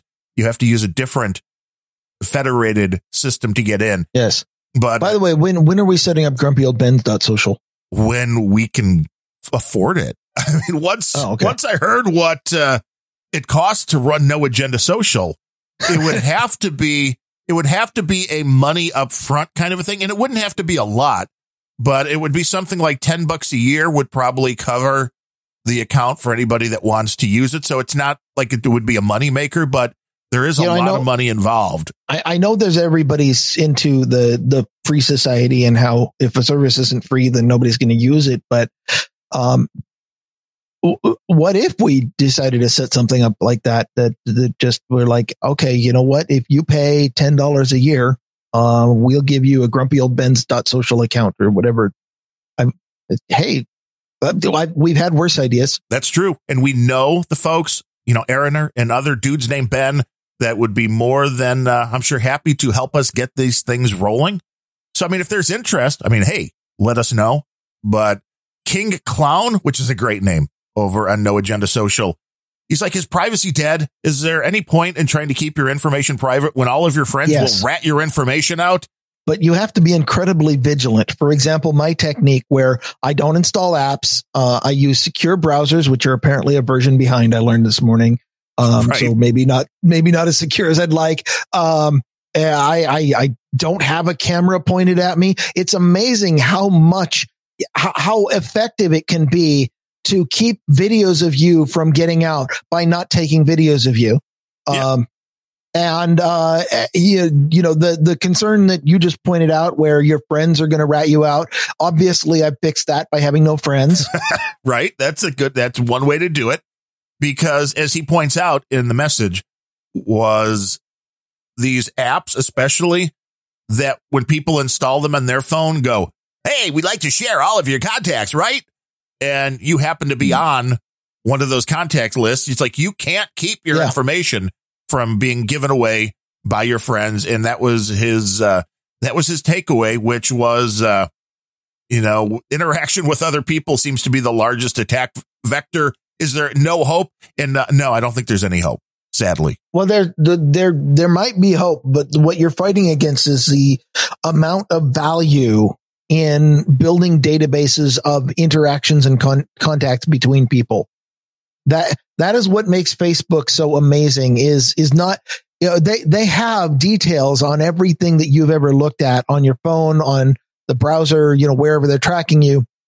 They have the, they have the details of every web page you've gone to, but Right. that's not what is really valuable. What is really valuable is that Facebook knows who you know and who they know and who they know and who they know and can build up these webs and chains of people connected so that they can manipulate you through your friends.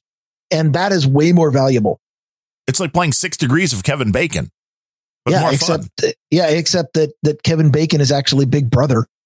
yes, yes. And we're all less than six steps away Yeah, from we're all six Brother. steps away from oblivion. Well, there are so many cameras around now that it really does seem like it's a losing battle because I don't think anybody could walk up and down their street at this point without being captured on a ring doorbell. You can't walk into any store of whatever type at this point, I don't think, without being hit by a security camera. It's getting a lot more, uh, a lot rarer for that to happen. But when you have things like, speaking of stories that are attached, a Russian food retailer, according to a Breitbart article today, has launched. Okay, what do you think you can pay with at the self checkout at this Russian food retailer? Um, loaves of bread. Pay with your face. Oh, Yeah, you know, I was I was going to bring up one of the most fascinating things about you know facial recognition has been on the rise for five years, and we've been complaining about it for two. And uh, uh, one of the most fascinating problems is people doing facial recognition starting to it's starting to sink in that mask mandates aren't going away in any place that that has a little bit of blue in their state and they're suddenly going okay it's actually a really hard problem because now the only inputs we have are the eyes yes, and retina scans are great, but you have to get really close to the yeah machine. or, or use a very powerful laser Right. that's that's not good. I can tell you, as somebody with crappy eyes, you don't want lasers shot into your eyes. But this is Russia's largest food retailer. The company is called X5, and they said they will have these biometric units installed in about 3,000 supermarkets by the end of the year this year. wasn't that the original plan for for the amazon markets that i mean now they have you pay with your phone you walk in and it gps's you and and it does nfc when you walk out and or bluetooth or does some kind of connect so all you have to do is is walk in grab something off the shelf and walk out like you're shoplifting Right. and it will just know if your phone's in your pocket that okay we'll charge you which, which is tremendously convenient and uh, frightening as hell from a privacy perspective but I seem to recall when that was first announced, they were talking about using facial recognition. I can see that because that is where it is going. And it's intriguing that it is a 3D scan, which is different than a lot of them that we've talked about in the past. Because when your phones and stuff are doing it, it's just out of one camera. So I don't think there's doing, I don't think any of the phones yet are sending out any kind of radar or anything to try to get a, Yeah.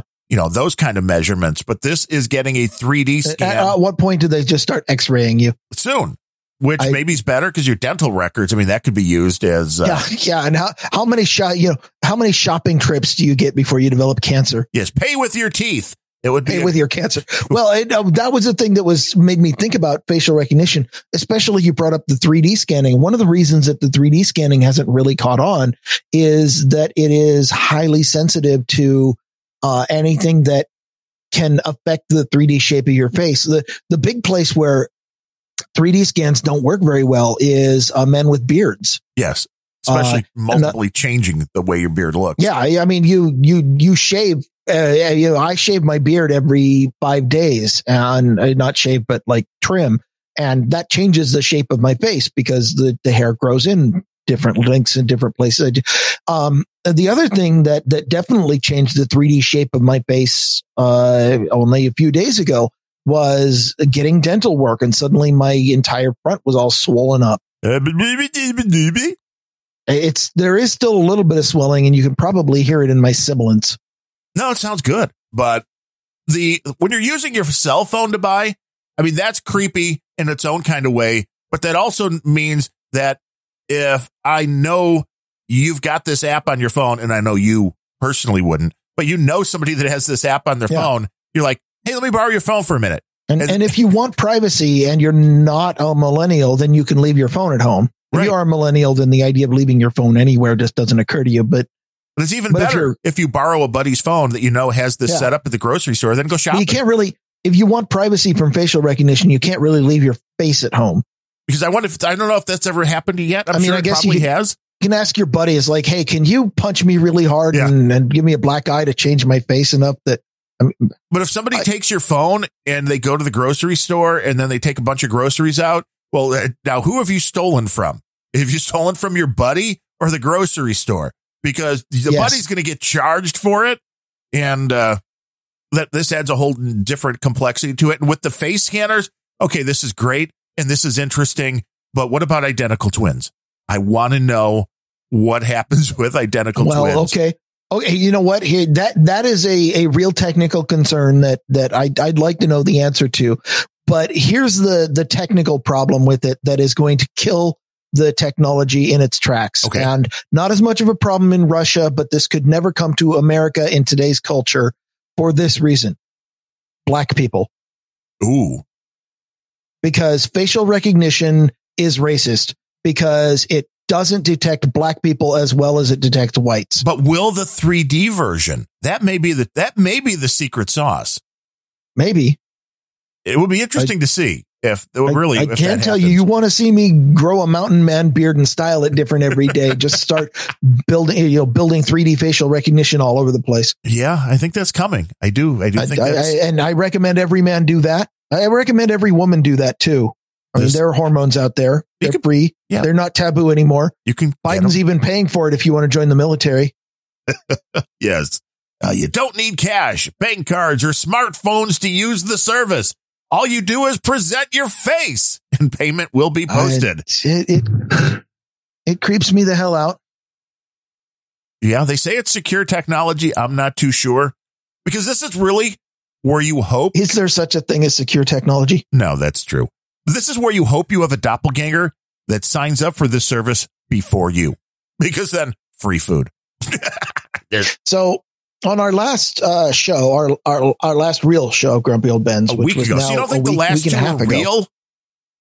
I think the last two were fascinating conversations, but they were not they were not Grumpy Old Ben's shows. You didn't bring stories. You didn't uh, you didn't bring stories that you could then follow up on, like the Nvidia RTX 3060 with Yes. restrictions preventing you from mining anything. Yes. And how long did it take the hackers? Uh, there's that's a matter of some debate. Uh, within uh 12 days of the announcement where Nvidia came out and said this chip or this card will not allow you to mine, uh, somebody put up a screenshot on a Facebook group that showed a mining rig going at full speed, which was taken by everybody picking up on it. Ah, it's already been hacked. There is, in fact, some question about that. Uh, the legitimacy of the video. well, the legitimacy of the video because it just showed up on a Facebook group and no one else has managed to uh reproduce that. So from a scientific perspective, it's kind of like when when studies show and everybody jumps on it and it turns out it was actually one study who didn't follow any kind of rigor and just made up something and then sent it out and and sent it for be published and also leaked it to the newspaper. And then the journal said you didn't use science and rejected it, but it's okay because it got reported and picked up by every outlet because of the narrative. And I might be doing a run on here. But um, the real problem seems to be that the image was of a uh, an algorithm. It was not the Ethereum algorithm. It was the Octopus algorithm, which was used to mine the Conflux altcoin. And uh, what it looks like Oh, is that the the mining ha- or the mining block in the Nvidia seems to only quote detect specific attributes of the Ethereum cryptocurrency mining algorithm. Right. Because that's what most people are using these for. That is what most people are using. But if that's the only crypto mining that they block, then they're not really blocking all that much, are they? No, they're not. But the Ethereum was for their, those cards the most reasonable as far as getting bang for your buck, as far as what kind of Yes. return you can get, which is why everybody was like, because that's where I if they're picking winners by by canceling out exactly one coin. Then when Oh, when does somebody fork the Ethereum and come out with Ethereum two, yeah. which doesn't hit this block, and now you can just go full speed ahead? It doesn't feel like they're blocking much. or does Nvidia have a stake in this coin that all of a sudden is the easiest and best? Because that is where I mean, I have no nothing against Ethereum, but I have no love for Ethereum. When I decided, well, what could I mine with the older, lower powered? I don't have top of the line video cards. What could I mine with my video cards? I went to a website, I punched in the cards that I had, and they gave me a result saying Ethereum is the best you can do right Yeah. now as far Cold as Acid is money. fact checking me, says Ethereum 2.0 is a real thing. Okay, then Ethereum 2.5. E- Ethereum 3.11 for work groups. But that's intriguing because that's why I picked Ethereum. So all if all of a sudden there's a new crypto that these Nvidia cards are gods as far as mining, then we could just be falling right into an Nvidia trap to buy the cards. Yeah, it could be. Well, Nvidia also announced that, hey, we're going to come out with a card specifically for mining. And, you know, how do you Right. make a card specifically for mining? No That's GPU. easy. You put the processor on there and, well, no, the GPU is the processor. You leave the GPU on there because that's the thing that's powerful, has, you know, what, what what's Nvidia up to? Like 10,000 CUDA cores or whatever, the, the parallel processing units. You leave the GPU on there. You just don't put a video out. Right. Right. You, don't need don't, put a don't put a DVI socket on there or HDMI or whatever, and, and suddenly it's no longer a video card. It is a I totally card. support doing that. But that's we talked about uh, on on the last show. We talked about this where uh, the the difference is the carrot and the stick. Where putting in uh, firmware and and by the way, the way that Nvidia seems to have done this block is is a little bit nefarious, and I really am not a fan. But putting in a block saying we're going to nerf our cards and prevent them from being used for a certain thing, that's the stick. And uh, for as far as incentives go, it's always better to use the carrot. And the carrot is here. Here's a card that you can get a little bit cheaper, and we didn't put a, a display port out put on it, so it's just a GPU has no ports, and therefore it's not a video card. And now miners go buy this up unlimited and leave the ones with graphics ports for the gamers. That is a better approach, but Nvidia didn't lead with that. They they led with uh with the quote from the their well, this was their their director of PR, but they said there's a secure handshake between the driver, the RTX 3060 Silicon, and the BIOS that prevents the removal of the hash rate limiter. Now, I- would love to see what that is. Of course, they'll never tell us because uh, that would allow people to circumvent it. And of course, NVIDIA has a little bit of an advantage because much to the chagrin of anybody who try wants to run Linux, um, they have never released a, the source code for one of their drivers. Their drivers are always black boxes, which makes that easier to work on. But I don't want NVIDIA putting shit in my BIOS. And I'm not sure that I like the idea of some kind of back channel handshake going on in here. Yeah, that's I'm- it's weird, and it hurts the people that, especially now that their sec- that second product is out there. Which, if you're a crypto miner full time, you're gonna buy that if you can get your hands on it. You're going to buy that because it's going to be a little bit cheaper, I believe, and it's going to be more efficient, which means it's going to take less power, which means it's going to cost you less to do the same amount of mining. All things that crypto people are looking for every last little percentage that they can get because this isn't like one card's going to make you rich. That's why these machines that people are using have like 10 whatever cards in there. So that would make sense. The people that it's hurting are the gamers like our buddy Mudpig, who we again have a donation coming up from that has a gaming rig that he said is just sitting on doing its thing all day long. Now, what you're doing to people that are actually gamers that want to buy your card to game, they can't make a few bucks running it when they're not gaming because you're you're hurting them. You're turning off Yeah. a feature that or, they or, should be or able I to guess use. I guess if they make a few bucks, it has to be in a different altcoin than Ethereum. Right, because Ethereum is obviously way too easy to mine, which it is. I, I, I just I guarantee that if if this Nvidia push to ban Ethereum only goes forward and and becomes a standard, uh, the only effect is going to be the rise of a different altcoin.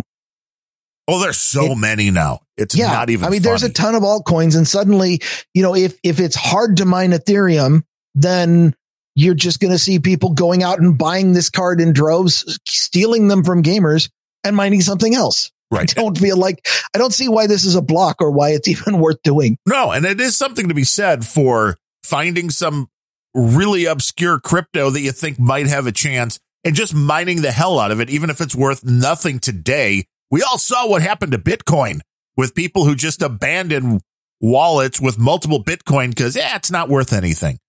And now it is Yeah. over like 57,000 today. I, Yeah. this is why so the next NFT, next time, by the way, next time that any of you mine a bunch of crypto that you think is never going to go anywhere and you want to abandon your wallets, go ahead and send it to us because we are the patron saints of abandoned altcoins. right, we'll take them. Yeah, why not? Why not? We'll take them and we'll store them safely. And if you ask nicely when they skyrocket, we might give you a percentage back. Just Might I would just I ask it all. I totally have no problem with that. you're like, here we go. It's a I mean, if thing. somebody gave us 33 bitcoins back in the day when they were worth a pizza, Oh, that's Canadian. oh, Cold Acid almost gave me a heart attack. You did a Bitcoin value in the troll room and it came up at $71,000. I'm like, oh, wait, that's Canadian. So that's like $50. yeah. Wow, Bitcoin's way down then. Yeah, it's, it's gone. Yeah, it's only 71,000 Canadian. Man, you can't, uh, wow, that's the rise in that. That's, That's the- that's like that's like tree fitty. my whole thing with the NFTs is I thought Bitcoin was a bad deal at 3,900. So I figured this NFT thing, I'm not going to say it's not going anywhere. I, yeah, it, it might be going somewhere. I down is somewhere, Yes. but Up, It- down, left, right. Yeah. So I've got uh I've got a pretty big rabbit hole that uh you're seeing how we completely bloviated on things that weren't on my no- notes file at all. They were all Um, on mine. So woo, winning, winning, winning. Well, uh, my deep rabbit hole has to do with uh, Brave and the Tailcat search engine. what is the um, Tailcat search? I don't even know what this is. So this is a rabbit hole. Uh, it, it is. In fact, uh, what I ended up coming across was a PDF of a push coming out of Brave that was a started by Brendan Eich, who is a, a libertarian that got kicked out of the Mozilla Foundation for being unwoke. Um, Well, as one are one to do. and and then went off and started Brave. Is like, okay, well, you know, if you you're gonna screw up this browser, we're gonna create a new one with hookers and blackjack. Seems um, reasonable. And uh, they have created a new push called Goggles, which I can't help but think is a, a play on Google, but it's also uh, um. It, it's you know have you there what's the saying? You can use rose tinted goggles. You can uh you know look at the world through different uh, uh different goggles that are tinted different colors and see different things or that's really what these things are doing. It is a language specification for custom user defined search ranking. And uh so the the thing that got me into this was the story about Brave buying the Tailcat search engine because they want a search engine. And why did they want a search engine? It ended up pushing me toward the white paper on goggles, which came out in um originally they they started pushing this in 2019. Um what? Okay, what does it do? Well, Um, we we know why they want a search engine. We've talked about how many millions of dollars that it was worth the Firefox to have Google as their default search engine. Everybody making a browser rather than go make a deal with somebody like Google or Microsoft. I'm sure they all do the same thing, giving them a cut for bringing them, you know, a proportion of the ad revenue. If you have your own search engine, that's what you want as the default. You know, that's exactly what I thought it was, and that in itself would be enough. But okay, so There's um, more. Well, it's this goggles thing. Uh, a, it allows you to specify when you do a search. Um, it, it- the okay, so the the theory, and this is just a white paper, but the theory is when you submit your search query, one of the pieces of information that you submit along with it is a URL to a uh, a goggles definition file, which is just a text file that's specifically formatted. In fact, the format that they used is based on the Adblock Plus syntax, Oh, nice. which is an incredibly powerful syntax for filtering domains. It has to be in order to, uh, or filtering web URLs. Um, what this text file does is it lists a number of URL patterns and, and then actions to go along with the filter. Um, when you send this along, what it does is things that trigger on your pattern, your your action can be uh, you know, place at top or uh, remove entirely or whatever. So um when you one of your filters might be uh techcrunch.com and cancel and then you'll Right. never see a result from them Sucks. yeah. Or uh, you could uh, the the examples that they gave in the white paper is um, you could create a a goggle for only tech blogs, or a goggle for exclude the top 1,000 domains, which would allow you to see the smaller ones. Um, you can uh, create a special goggle that says only grumpyoldbens.com and suddenly it becomes site search. oh, that's interesting too. Um, you know, they also say uh, the, the the other examples they give product reviews without commercial intent. I'm not sure exactly how you define that one, but um, or you could say uh, independent media for Syria, for example. Um, but the idea is that uh, one of the least trustworthy things about search engines these days is the completely opaque, non-transparent algo that decides what the top two results are. And we know that the top two results are 96% of the clicks ever from any search engine, which Oh, yeah. means that if they put if they always, you know, you ask for anything political and they always put New York Times and WSJ in the first two slots, which happens to be exactly what Google does, then you're going to get all your news from far left rags. But this allows you to uh, customize how the search results are ranked. Now it's they're they're uh, very clear to point out that they are not uh, they're not going to open up the search the the the search algo itself and um the the reason for that is uh that they cite let's see they cite intellectual property and they also eh, I don't I don't know about that but but they also say SEO Right. Well, yeah, because once somebody figures out how that works, your results are useless if there's enough people using it because people will game the system. But now, if somebody wanted to use this, could you? We have a bunch of different podcasts that run on the No Agenda stream. Ours is one of those, and uh, Cold Acid is a, a rare encounter, and Sir Seat Sitters. If we wanted to take a list of all of those shows, could you roll your own search engine for like the No Agenda community? So somebody's like, Sure. "Oh, I heard something on the stream, but I don't remember which show it was on." You could do a search, and that would only give you results back from those set of podcast Yeah. sites. Uh, you, I mean, you can, if, when you send a search, you also send what, what goggle file you want with it. And that goggle file says filter all the results by this. Now, uh, so what, what they're clear about is, is that they are not, they're not pushing for your goggle file to replace their algo. So they are still going to give you the list of filtered results uh, based on whatever their proprietary algo is, and they're not going to tell you what it is. So, uh, um, you know, good, good luck. There, we're we're not going fully open source search, which may or may not be good. The, the like I said, the SEO aspect is is a real concern, and and they're but Um, what it does though is you send it along. You say you send the no agenda one and you say, uh, give me Alex Jones. And then you send along only at no agenda stream community sites. Then it's going to get all of the Alex Jones clips that it knows about and then filter it down based on what you got. And it's going to say, okay, well, then the top one, you know, the top 37 results are all uh, abs, abs in a six pack. yeah. and, and the rest are, are cold acid and hog story or whatever. But, um, and if, if that's what you want, then yes, that's, that's what you're getting.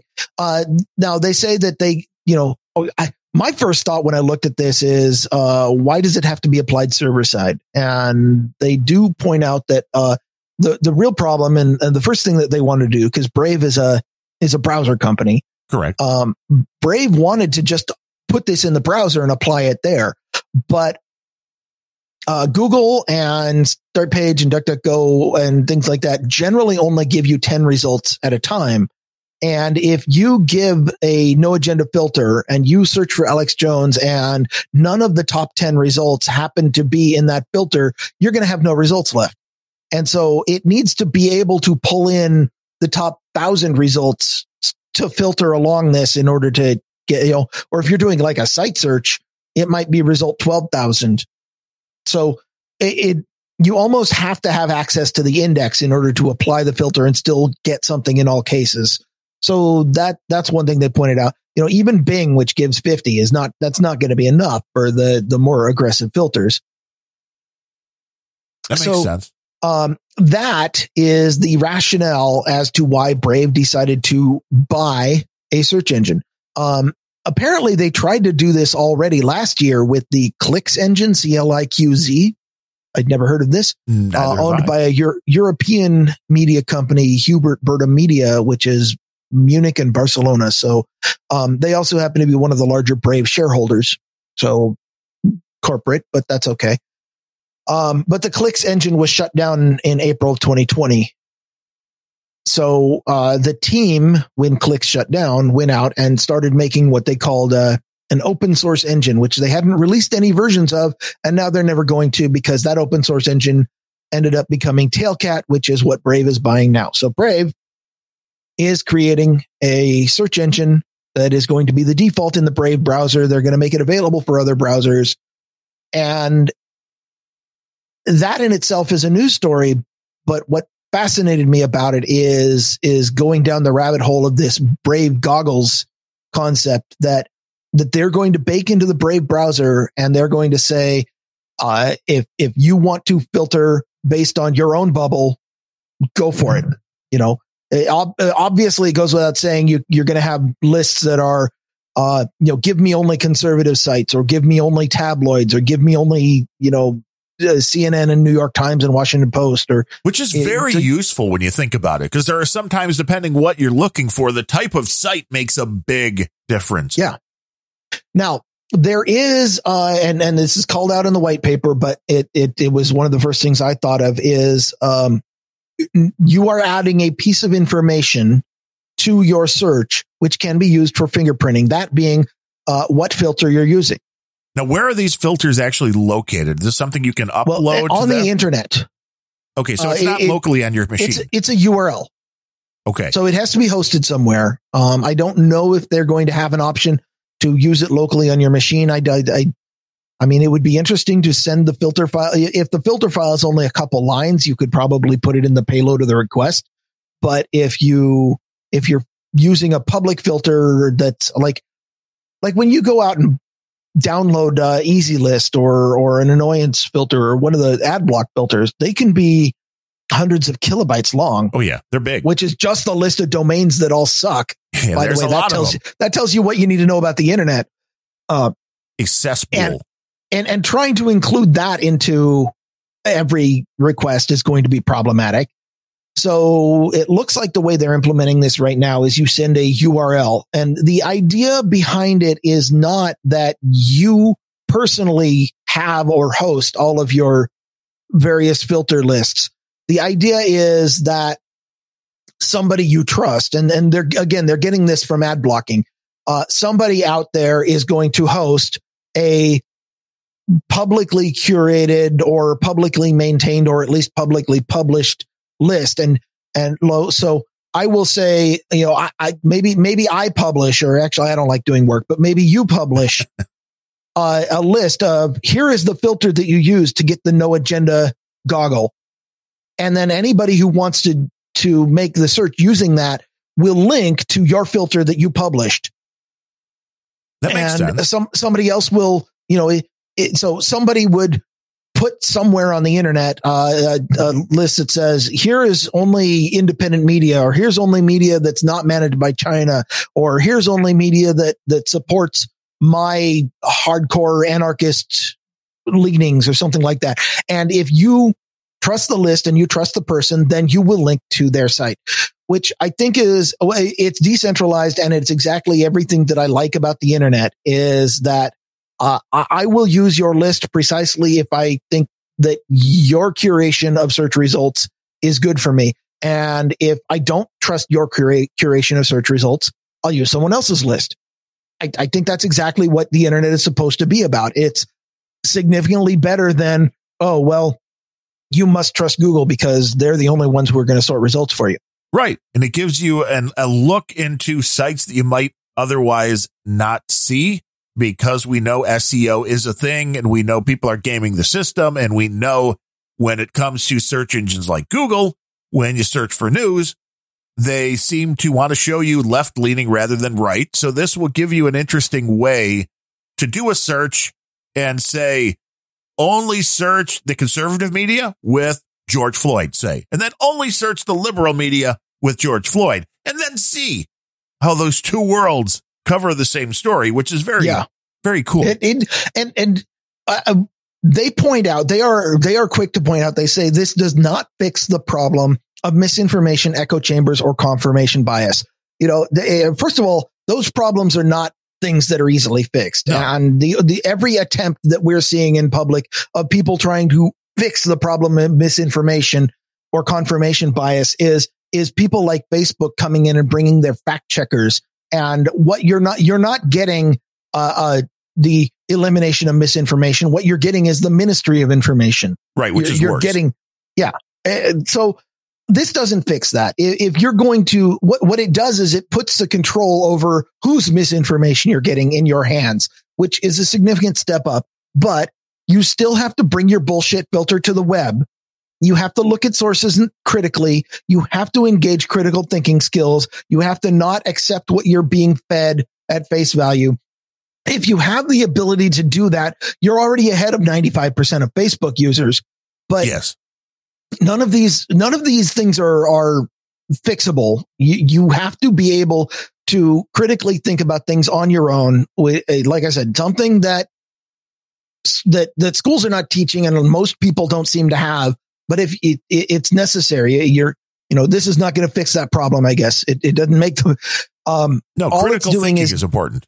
All it's doing is letting you have multiple perspectives, which makes sense. I mean, unlike Facebook, who there was a story that they came for the Wall Street Journal this week who dared to have an op-ed by a Johns Hopkins surgeon. But you know what the surgeon uh, was saying. So, sounds like a sounds like he's totally wrong unless he's saying what the narrative says. Exactly. Right. If you don't say what the WHO wants you to say, boom, you will be silenced.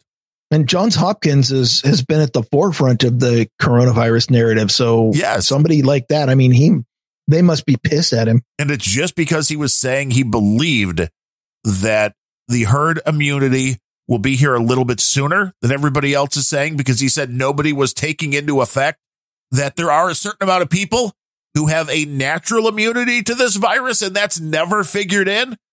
And that I guess is dangerous. He said people have agreed with him privately, but everybody is so afraid that if yeah. a little bit of news gets out, that says something different that people will all of a sudden decide that they don't need to keep listening. And he said his, uh, the main thing he came down with was he believes that people should be presented with the information and allowed to make up their own minds rather than have somebody censor and spoon feed them information. And I applaud the guy for that.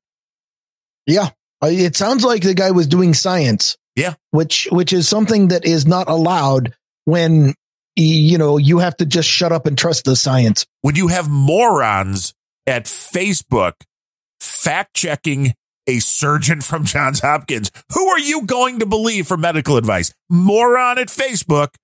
Johns Hopkins. Well, surgeon. I mean, most people are going to a politician and uh, and an operating system executive to Yeah. get their medical advice. yeah, I like Big Bill, man. He knows what's going on. Well, you, know, ear early on in his career, he he made he he made the operating system. He filled it with viruses, and then he offered you the solution to the viruses and the problems that he solved. And uh, it's good to know that he uh, has not changed that at all. He's well, he's still injecting viruses just in a Yeah. different way. He's he's still creating viruses and then offering the solution to them. Yes. Yeah, that's That, by the way, if you don't have your bullshit filter on, was called a conspiracy theory. it's the circle of life. Do we do conspiracy theories here? I didn't think that was in our, in our wheelhouse. No, we do conspiracy facts. Oh, right. That is what we prefer. And that's why people come to this show.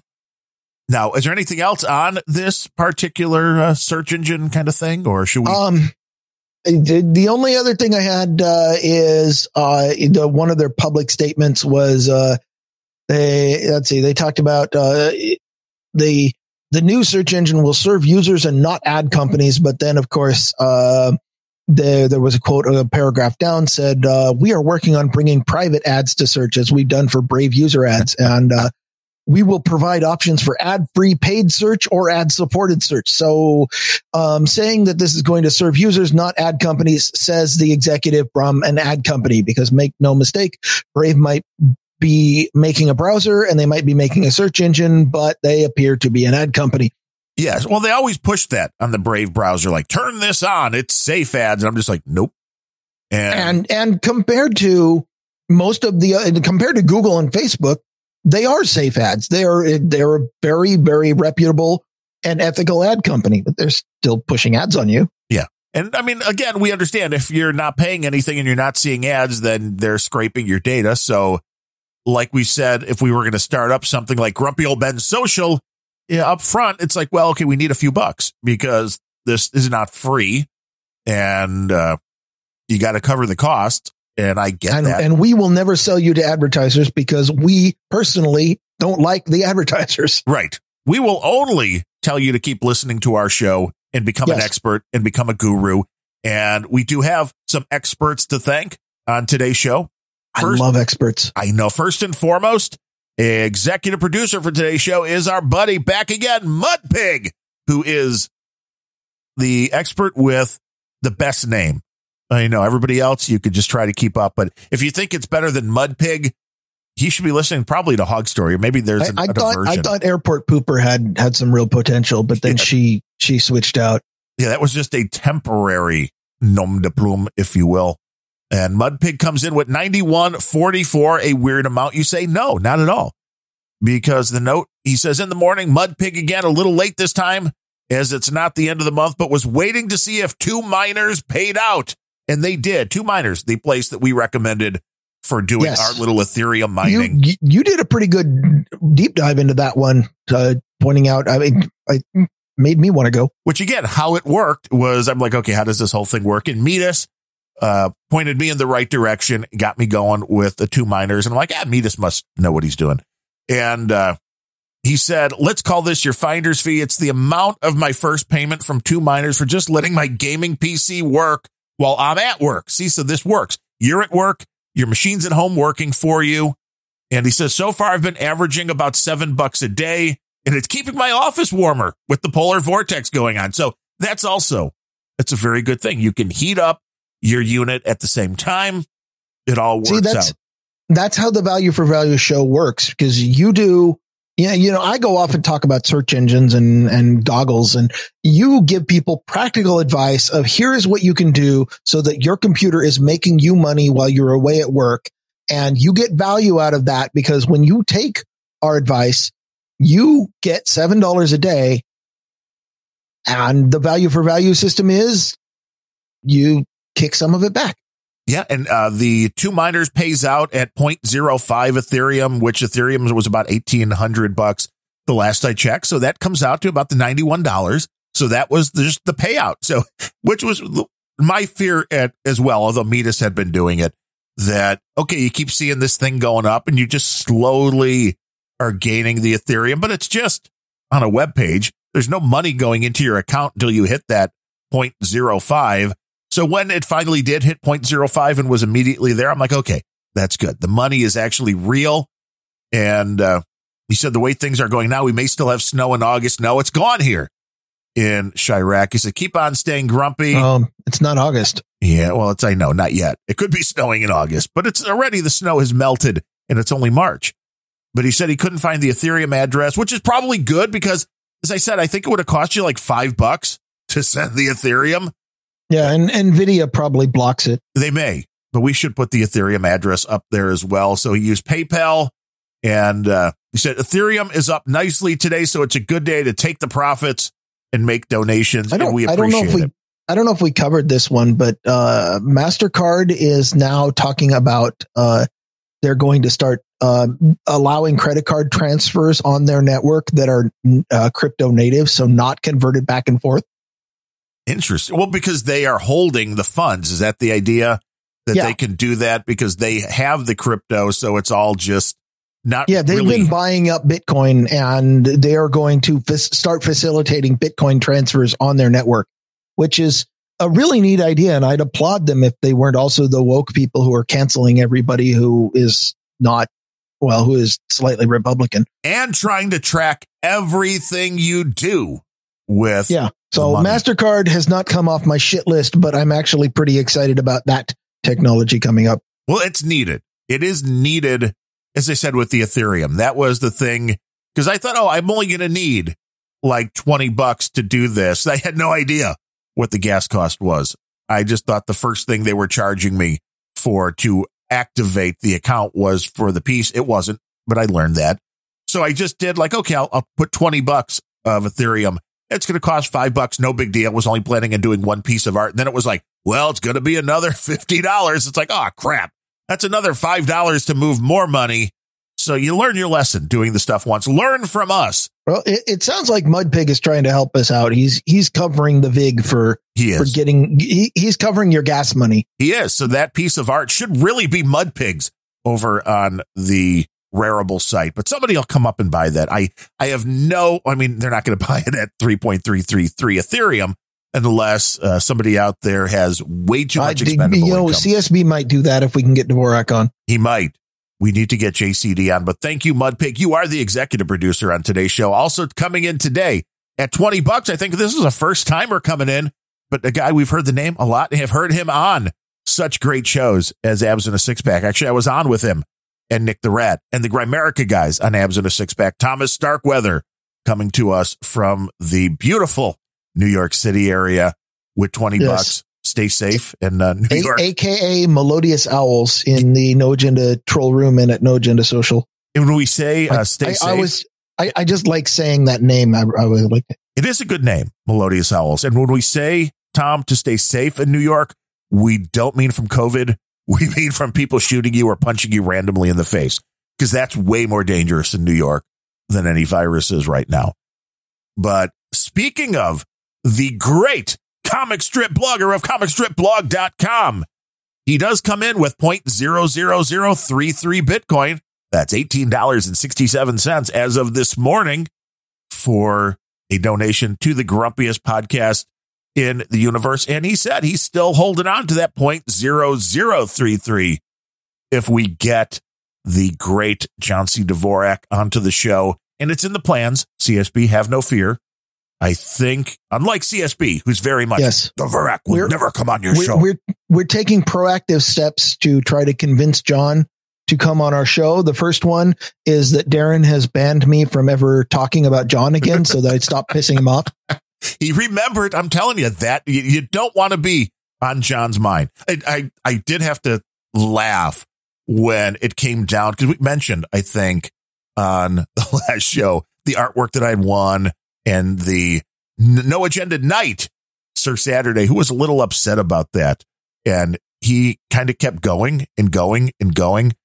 And a really weird side note, he did donate 50 bucks to random thoughts. So I appreciate Sir Saturday for that. And even though It just just means that that's that's called no hard feelings. It- it- exactly, he's a good guy. he's, He's, a, a good, you know, we got a lot of people and, and I appreciate this about the community. There's a lot of people out there who will get into the most brutal fist fight with you and then buy you a drink afterward. And that's as it should be as far as I'm concerned. it works. Although he's now blocked on No Agenda Social by both Adam Curry and John C. Dvorak. So there's, That's a badge of honor. it is. And it's like, uh, n- uh, nobody can You're, help you. you're not on Twitter if you haven't been blocked by JCD. Well, that's true. He d- does block a lot on Twitter and even a, a decent amount on No Agenda Social.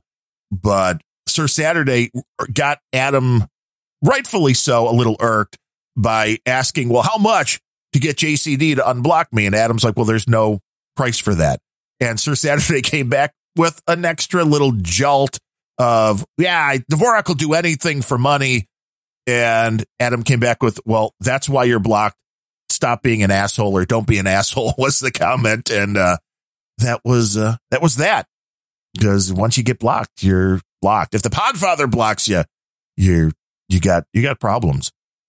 But I- Yeah. we Adam doesn't block people. rarely, very rarely. So, but he was sticking up for his co-host. Adam, I'm sure Adam would rather just report them to the admin right. Which goes right to his email box. Oh, right, a, right. It's a horrible problem. and then ends up getting dropped on the floor. right. So, I mean, I Because guess Adam, he- Adam's admitted before, he's like, he reads every one of the reports just to see what people are complaining about. And then he does nothing with them. Well, yes, because it's a free speech site, which is you have to really go above and beyond to have an issue, which is the way it should be. Have the arguments, call everybody whatever name you want, but then move on. It's that's the hard part with some people is they don't want to move on, and I can see where uh, that can cause a problem. But I think everybody should go check out comicstripblog.com because he does some good doodles. My wife loves looking at his doodles, and they do crack me up. He did one that was not so random after Sir Gene's episode of you could tell the guy with the beard was Gene and something about bloviating. And then he made me look like podcast Jesus again. And I do need to get a haircut. I get it. But CSB's little doodles, I dig them. They're funny. And he is you just like them because they're all about you. a lot of them are, but not all. And I mean, everybody says CSB is one of the best programmers around. And I believe that. I see he's involved in the podcasting 2.0 stuff. I know he keeps teasing that he's going to have some kind of AI project being announced, and we're anxiously looking to see what that's all about, CSB. But keep doodling. In the meantime, we appreciate it. Keep listening to Grumpy Old Bens. And the next three people that came in today are all subscriptions, and we really appreciate that. You can go to the PayPal box that says donate on grumpyoldbens.com and do a one time donation or a subscription. And this is also a new name. It is Linda Sarunian, I believe, if I didn't butcher that name, although I've heard that that is a way to make more money. Somebody suggested, I forget who, because I'm getting old and maybe I need some B12, that just always mispronounce people's names and make them send in another donation to correct you. That, that, yes, I, I do remember that. That was me that suggested it. oh, it was?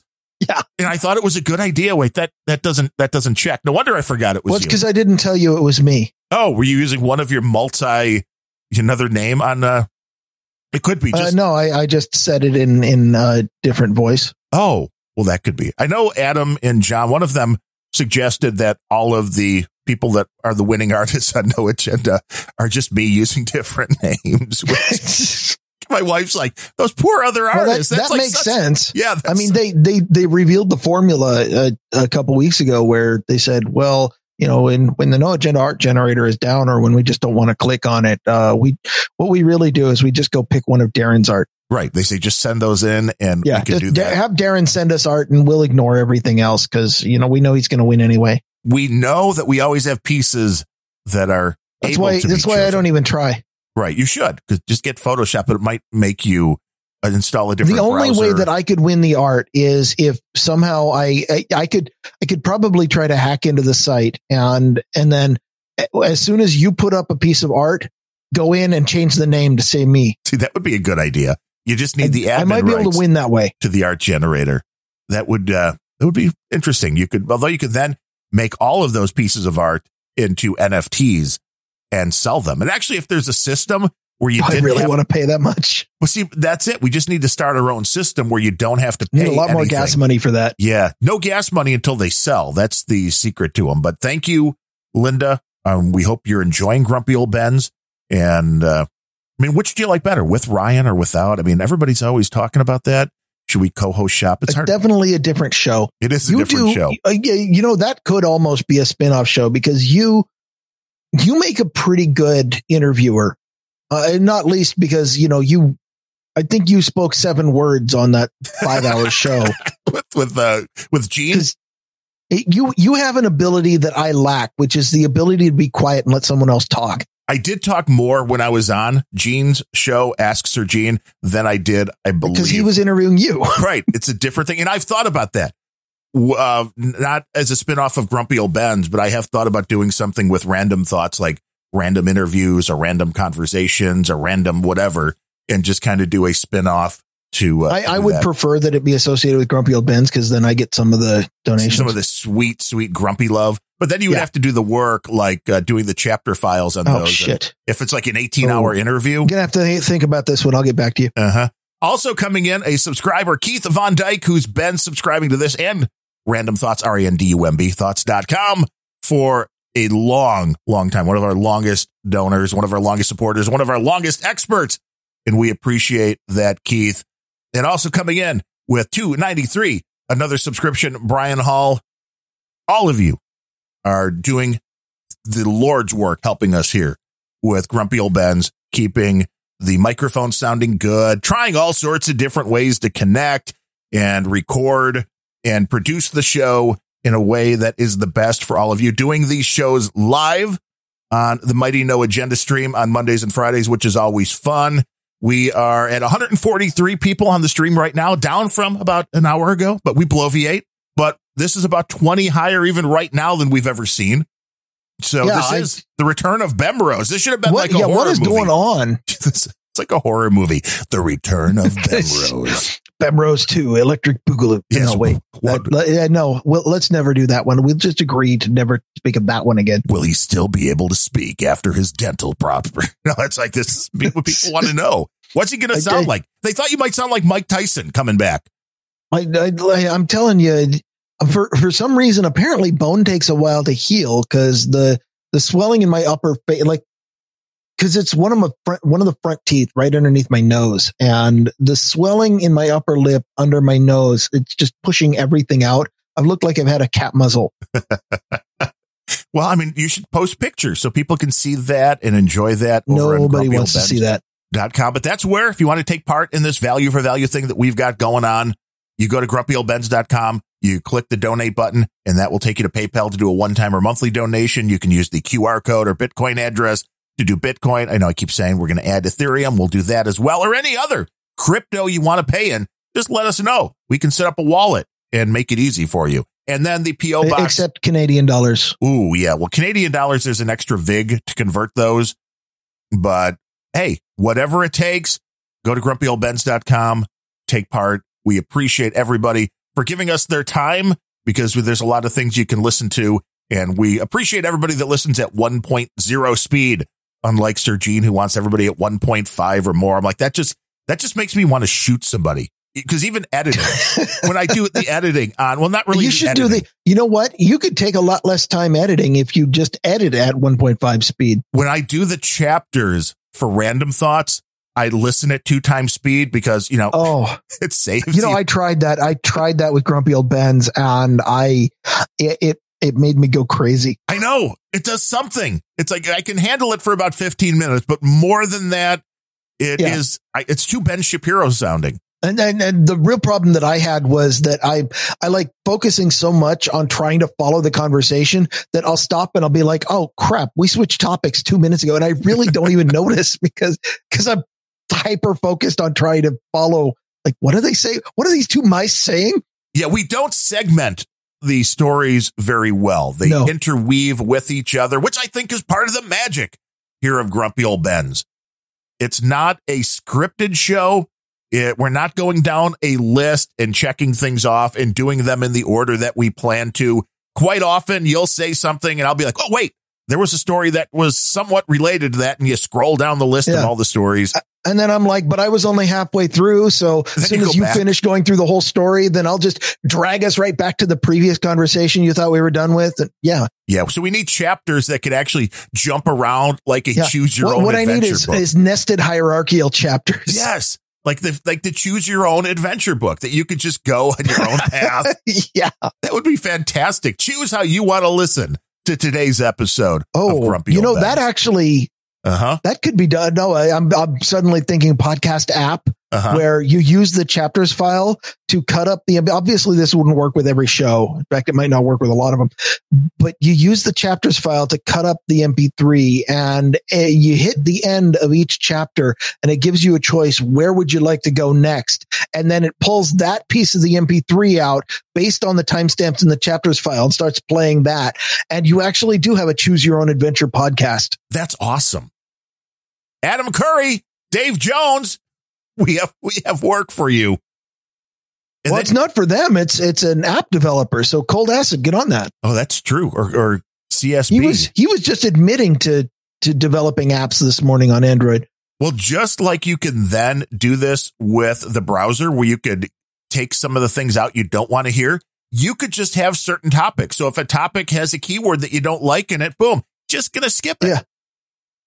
Oh, and then like you could get really granular and just be like, cut out this host because I don't want to listen to him. Right. That would be perfect. That would be perfect. I mean, I was surprised when I was on Gene's show because he does the transcripts and it was able to tell quite easily, although our, our voices are different enough, but the transcript was very, very well done. I mean, not perfect, but it knew when different people started speaking and all this AI stuff is a little freaky, which is another reason why we always rant about it. Yes. I you know what? As long as it's it's working for me, I'm a big fan of technology.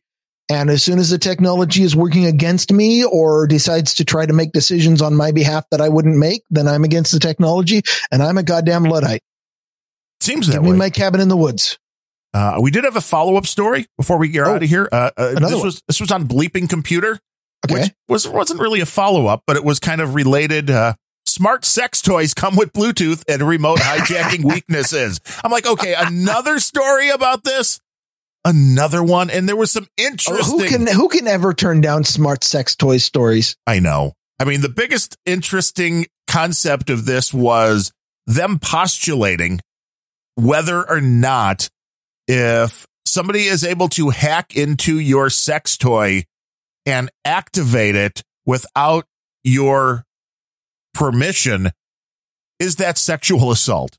I would say no, but it does open this up to a whole new line of people that could commit sexual assault from uh, thousands of miles away. I I mean I would argue that that yeah it it might be. Now this isn't like walking down the street in in uh you know skimpy clothing per se but um the the same argument you know the you you've heard the argument which may or may not be valid uh depending on the case where it's like well if she didn't dress like that she wouldn't have been assaulted well um I, I think that the argument is a whole lot more black and white as clear cut is like if you didn't put the Bluetooth enabled dildo up your ass, you might not have been sexually assaulted.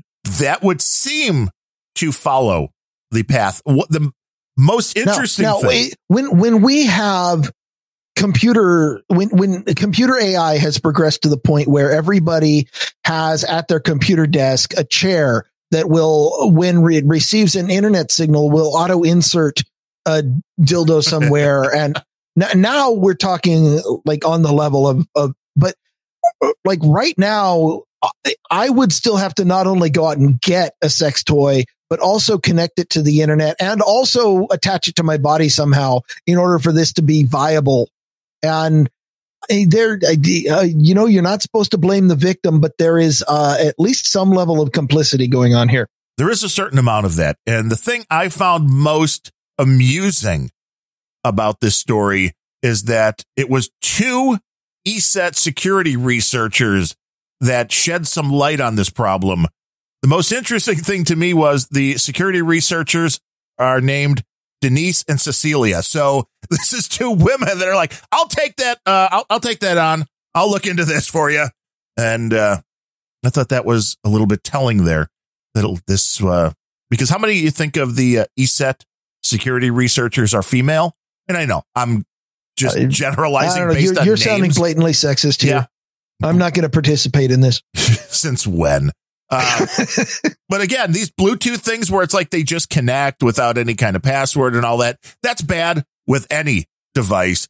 And if Yeah. it's something you're connecting to your body, um, you think about I, I'm creeped out about the, the passwordless Bluetooth when it's in a wristwatch. there's, there's some places on my body that Bluetooth just doesn't go. well, and the sensitive information that these things allegedly have, which I thought there was, there was another thing that I thought was weird as far as what they were saying, because one of the things like this, you know, the device knew your gender and it's like, well, how does a dumb device know your gender? I mean, unless you're putting it in, I don't know how the device can figure it out. Yeah, I was I was going to say of of all of the devices, the one that's probably best positioned to know your gender would be the dildo. You would think, but you know, there's other ways to, uh, other things to stick something into, if you yeah, will. well, yeah, but I mean, you know, if you put enough sensors on there, be like, yep, that's a prostate. It's like the researchers state, Although, come to think of it, in today's woke world, just having a prostate doesn't necessarily mean you're not female. that's true. You can, uh, it all depends on what you say you is. And Yeah. it says the researchers state that the information processed by the sex toys consists of highly sensitive data such as names. Well, if you're using your real name when dealing with this, I mean, this is something where if, if it's a company that doesn't allow you to put in an alias and they just take it off your credit card, well, then don't pay with a credit card, especially if it's MasterCard, but don't buy it.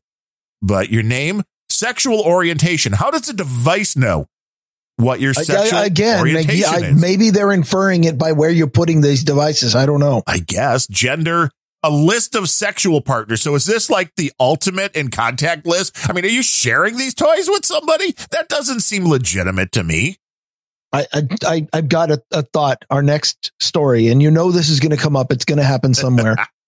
Bluetooth kink shaming. Probably private photos. And if these, if your dildo is taking pictures, no, no, no.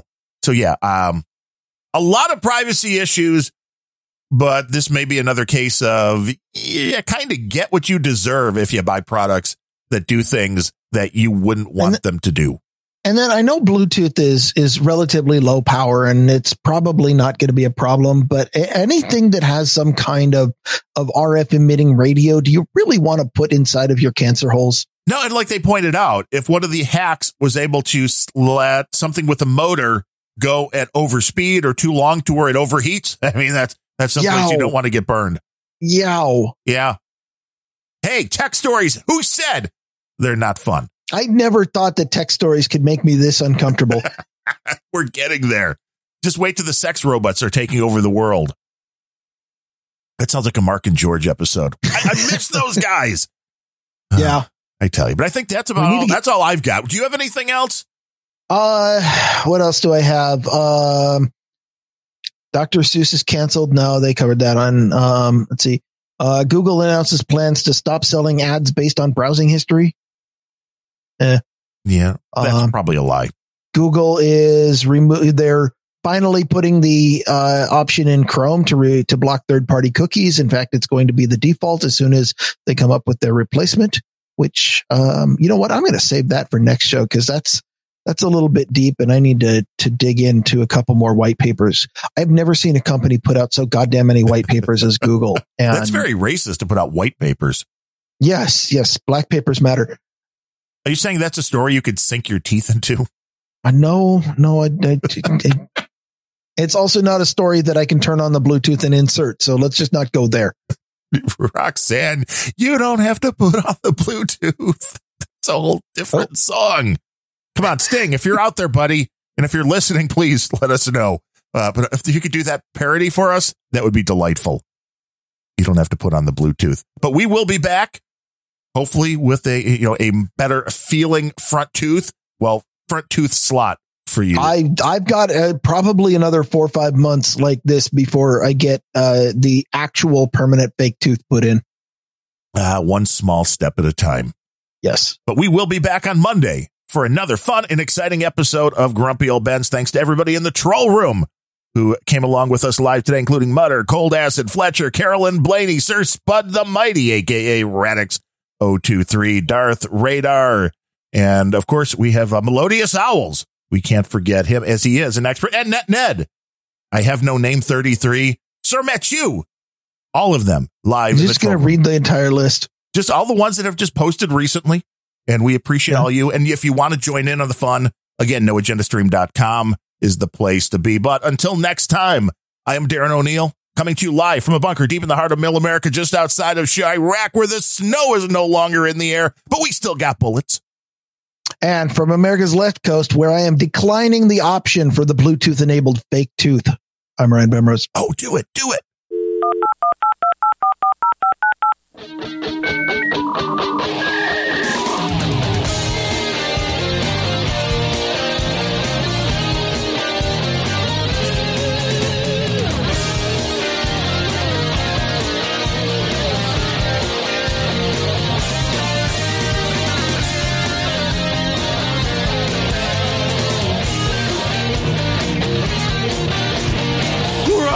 on!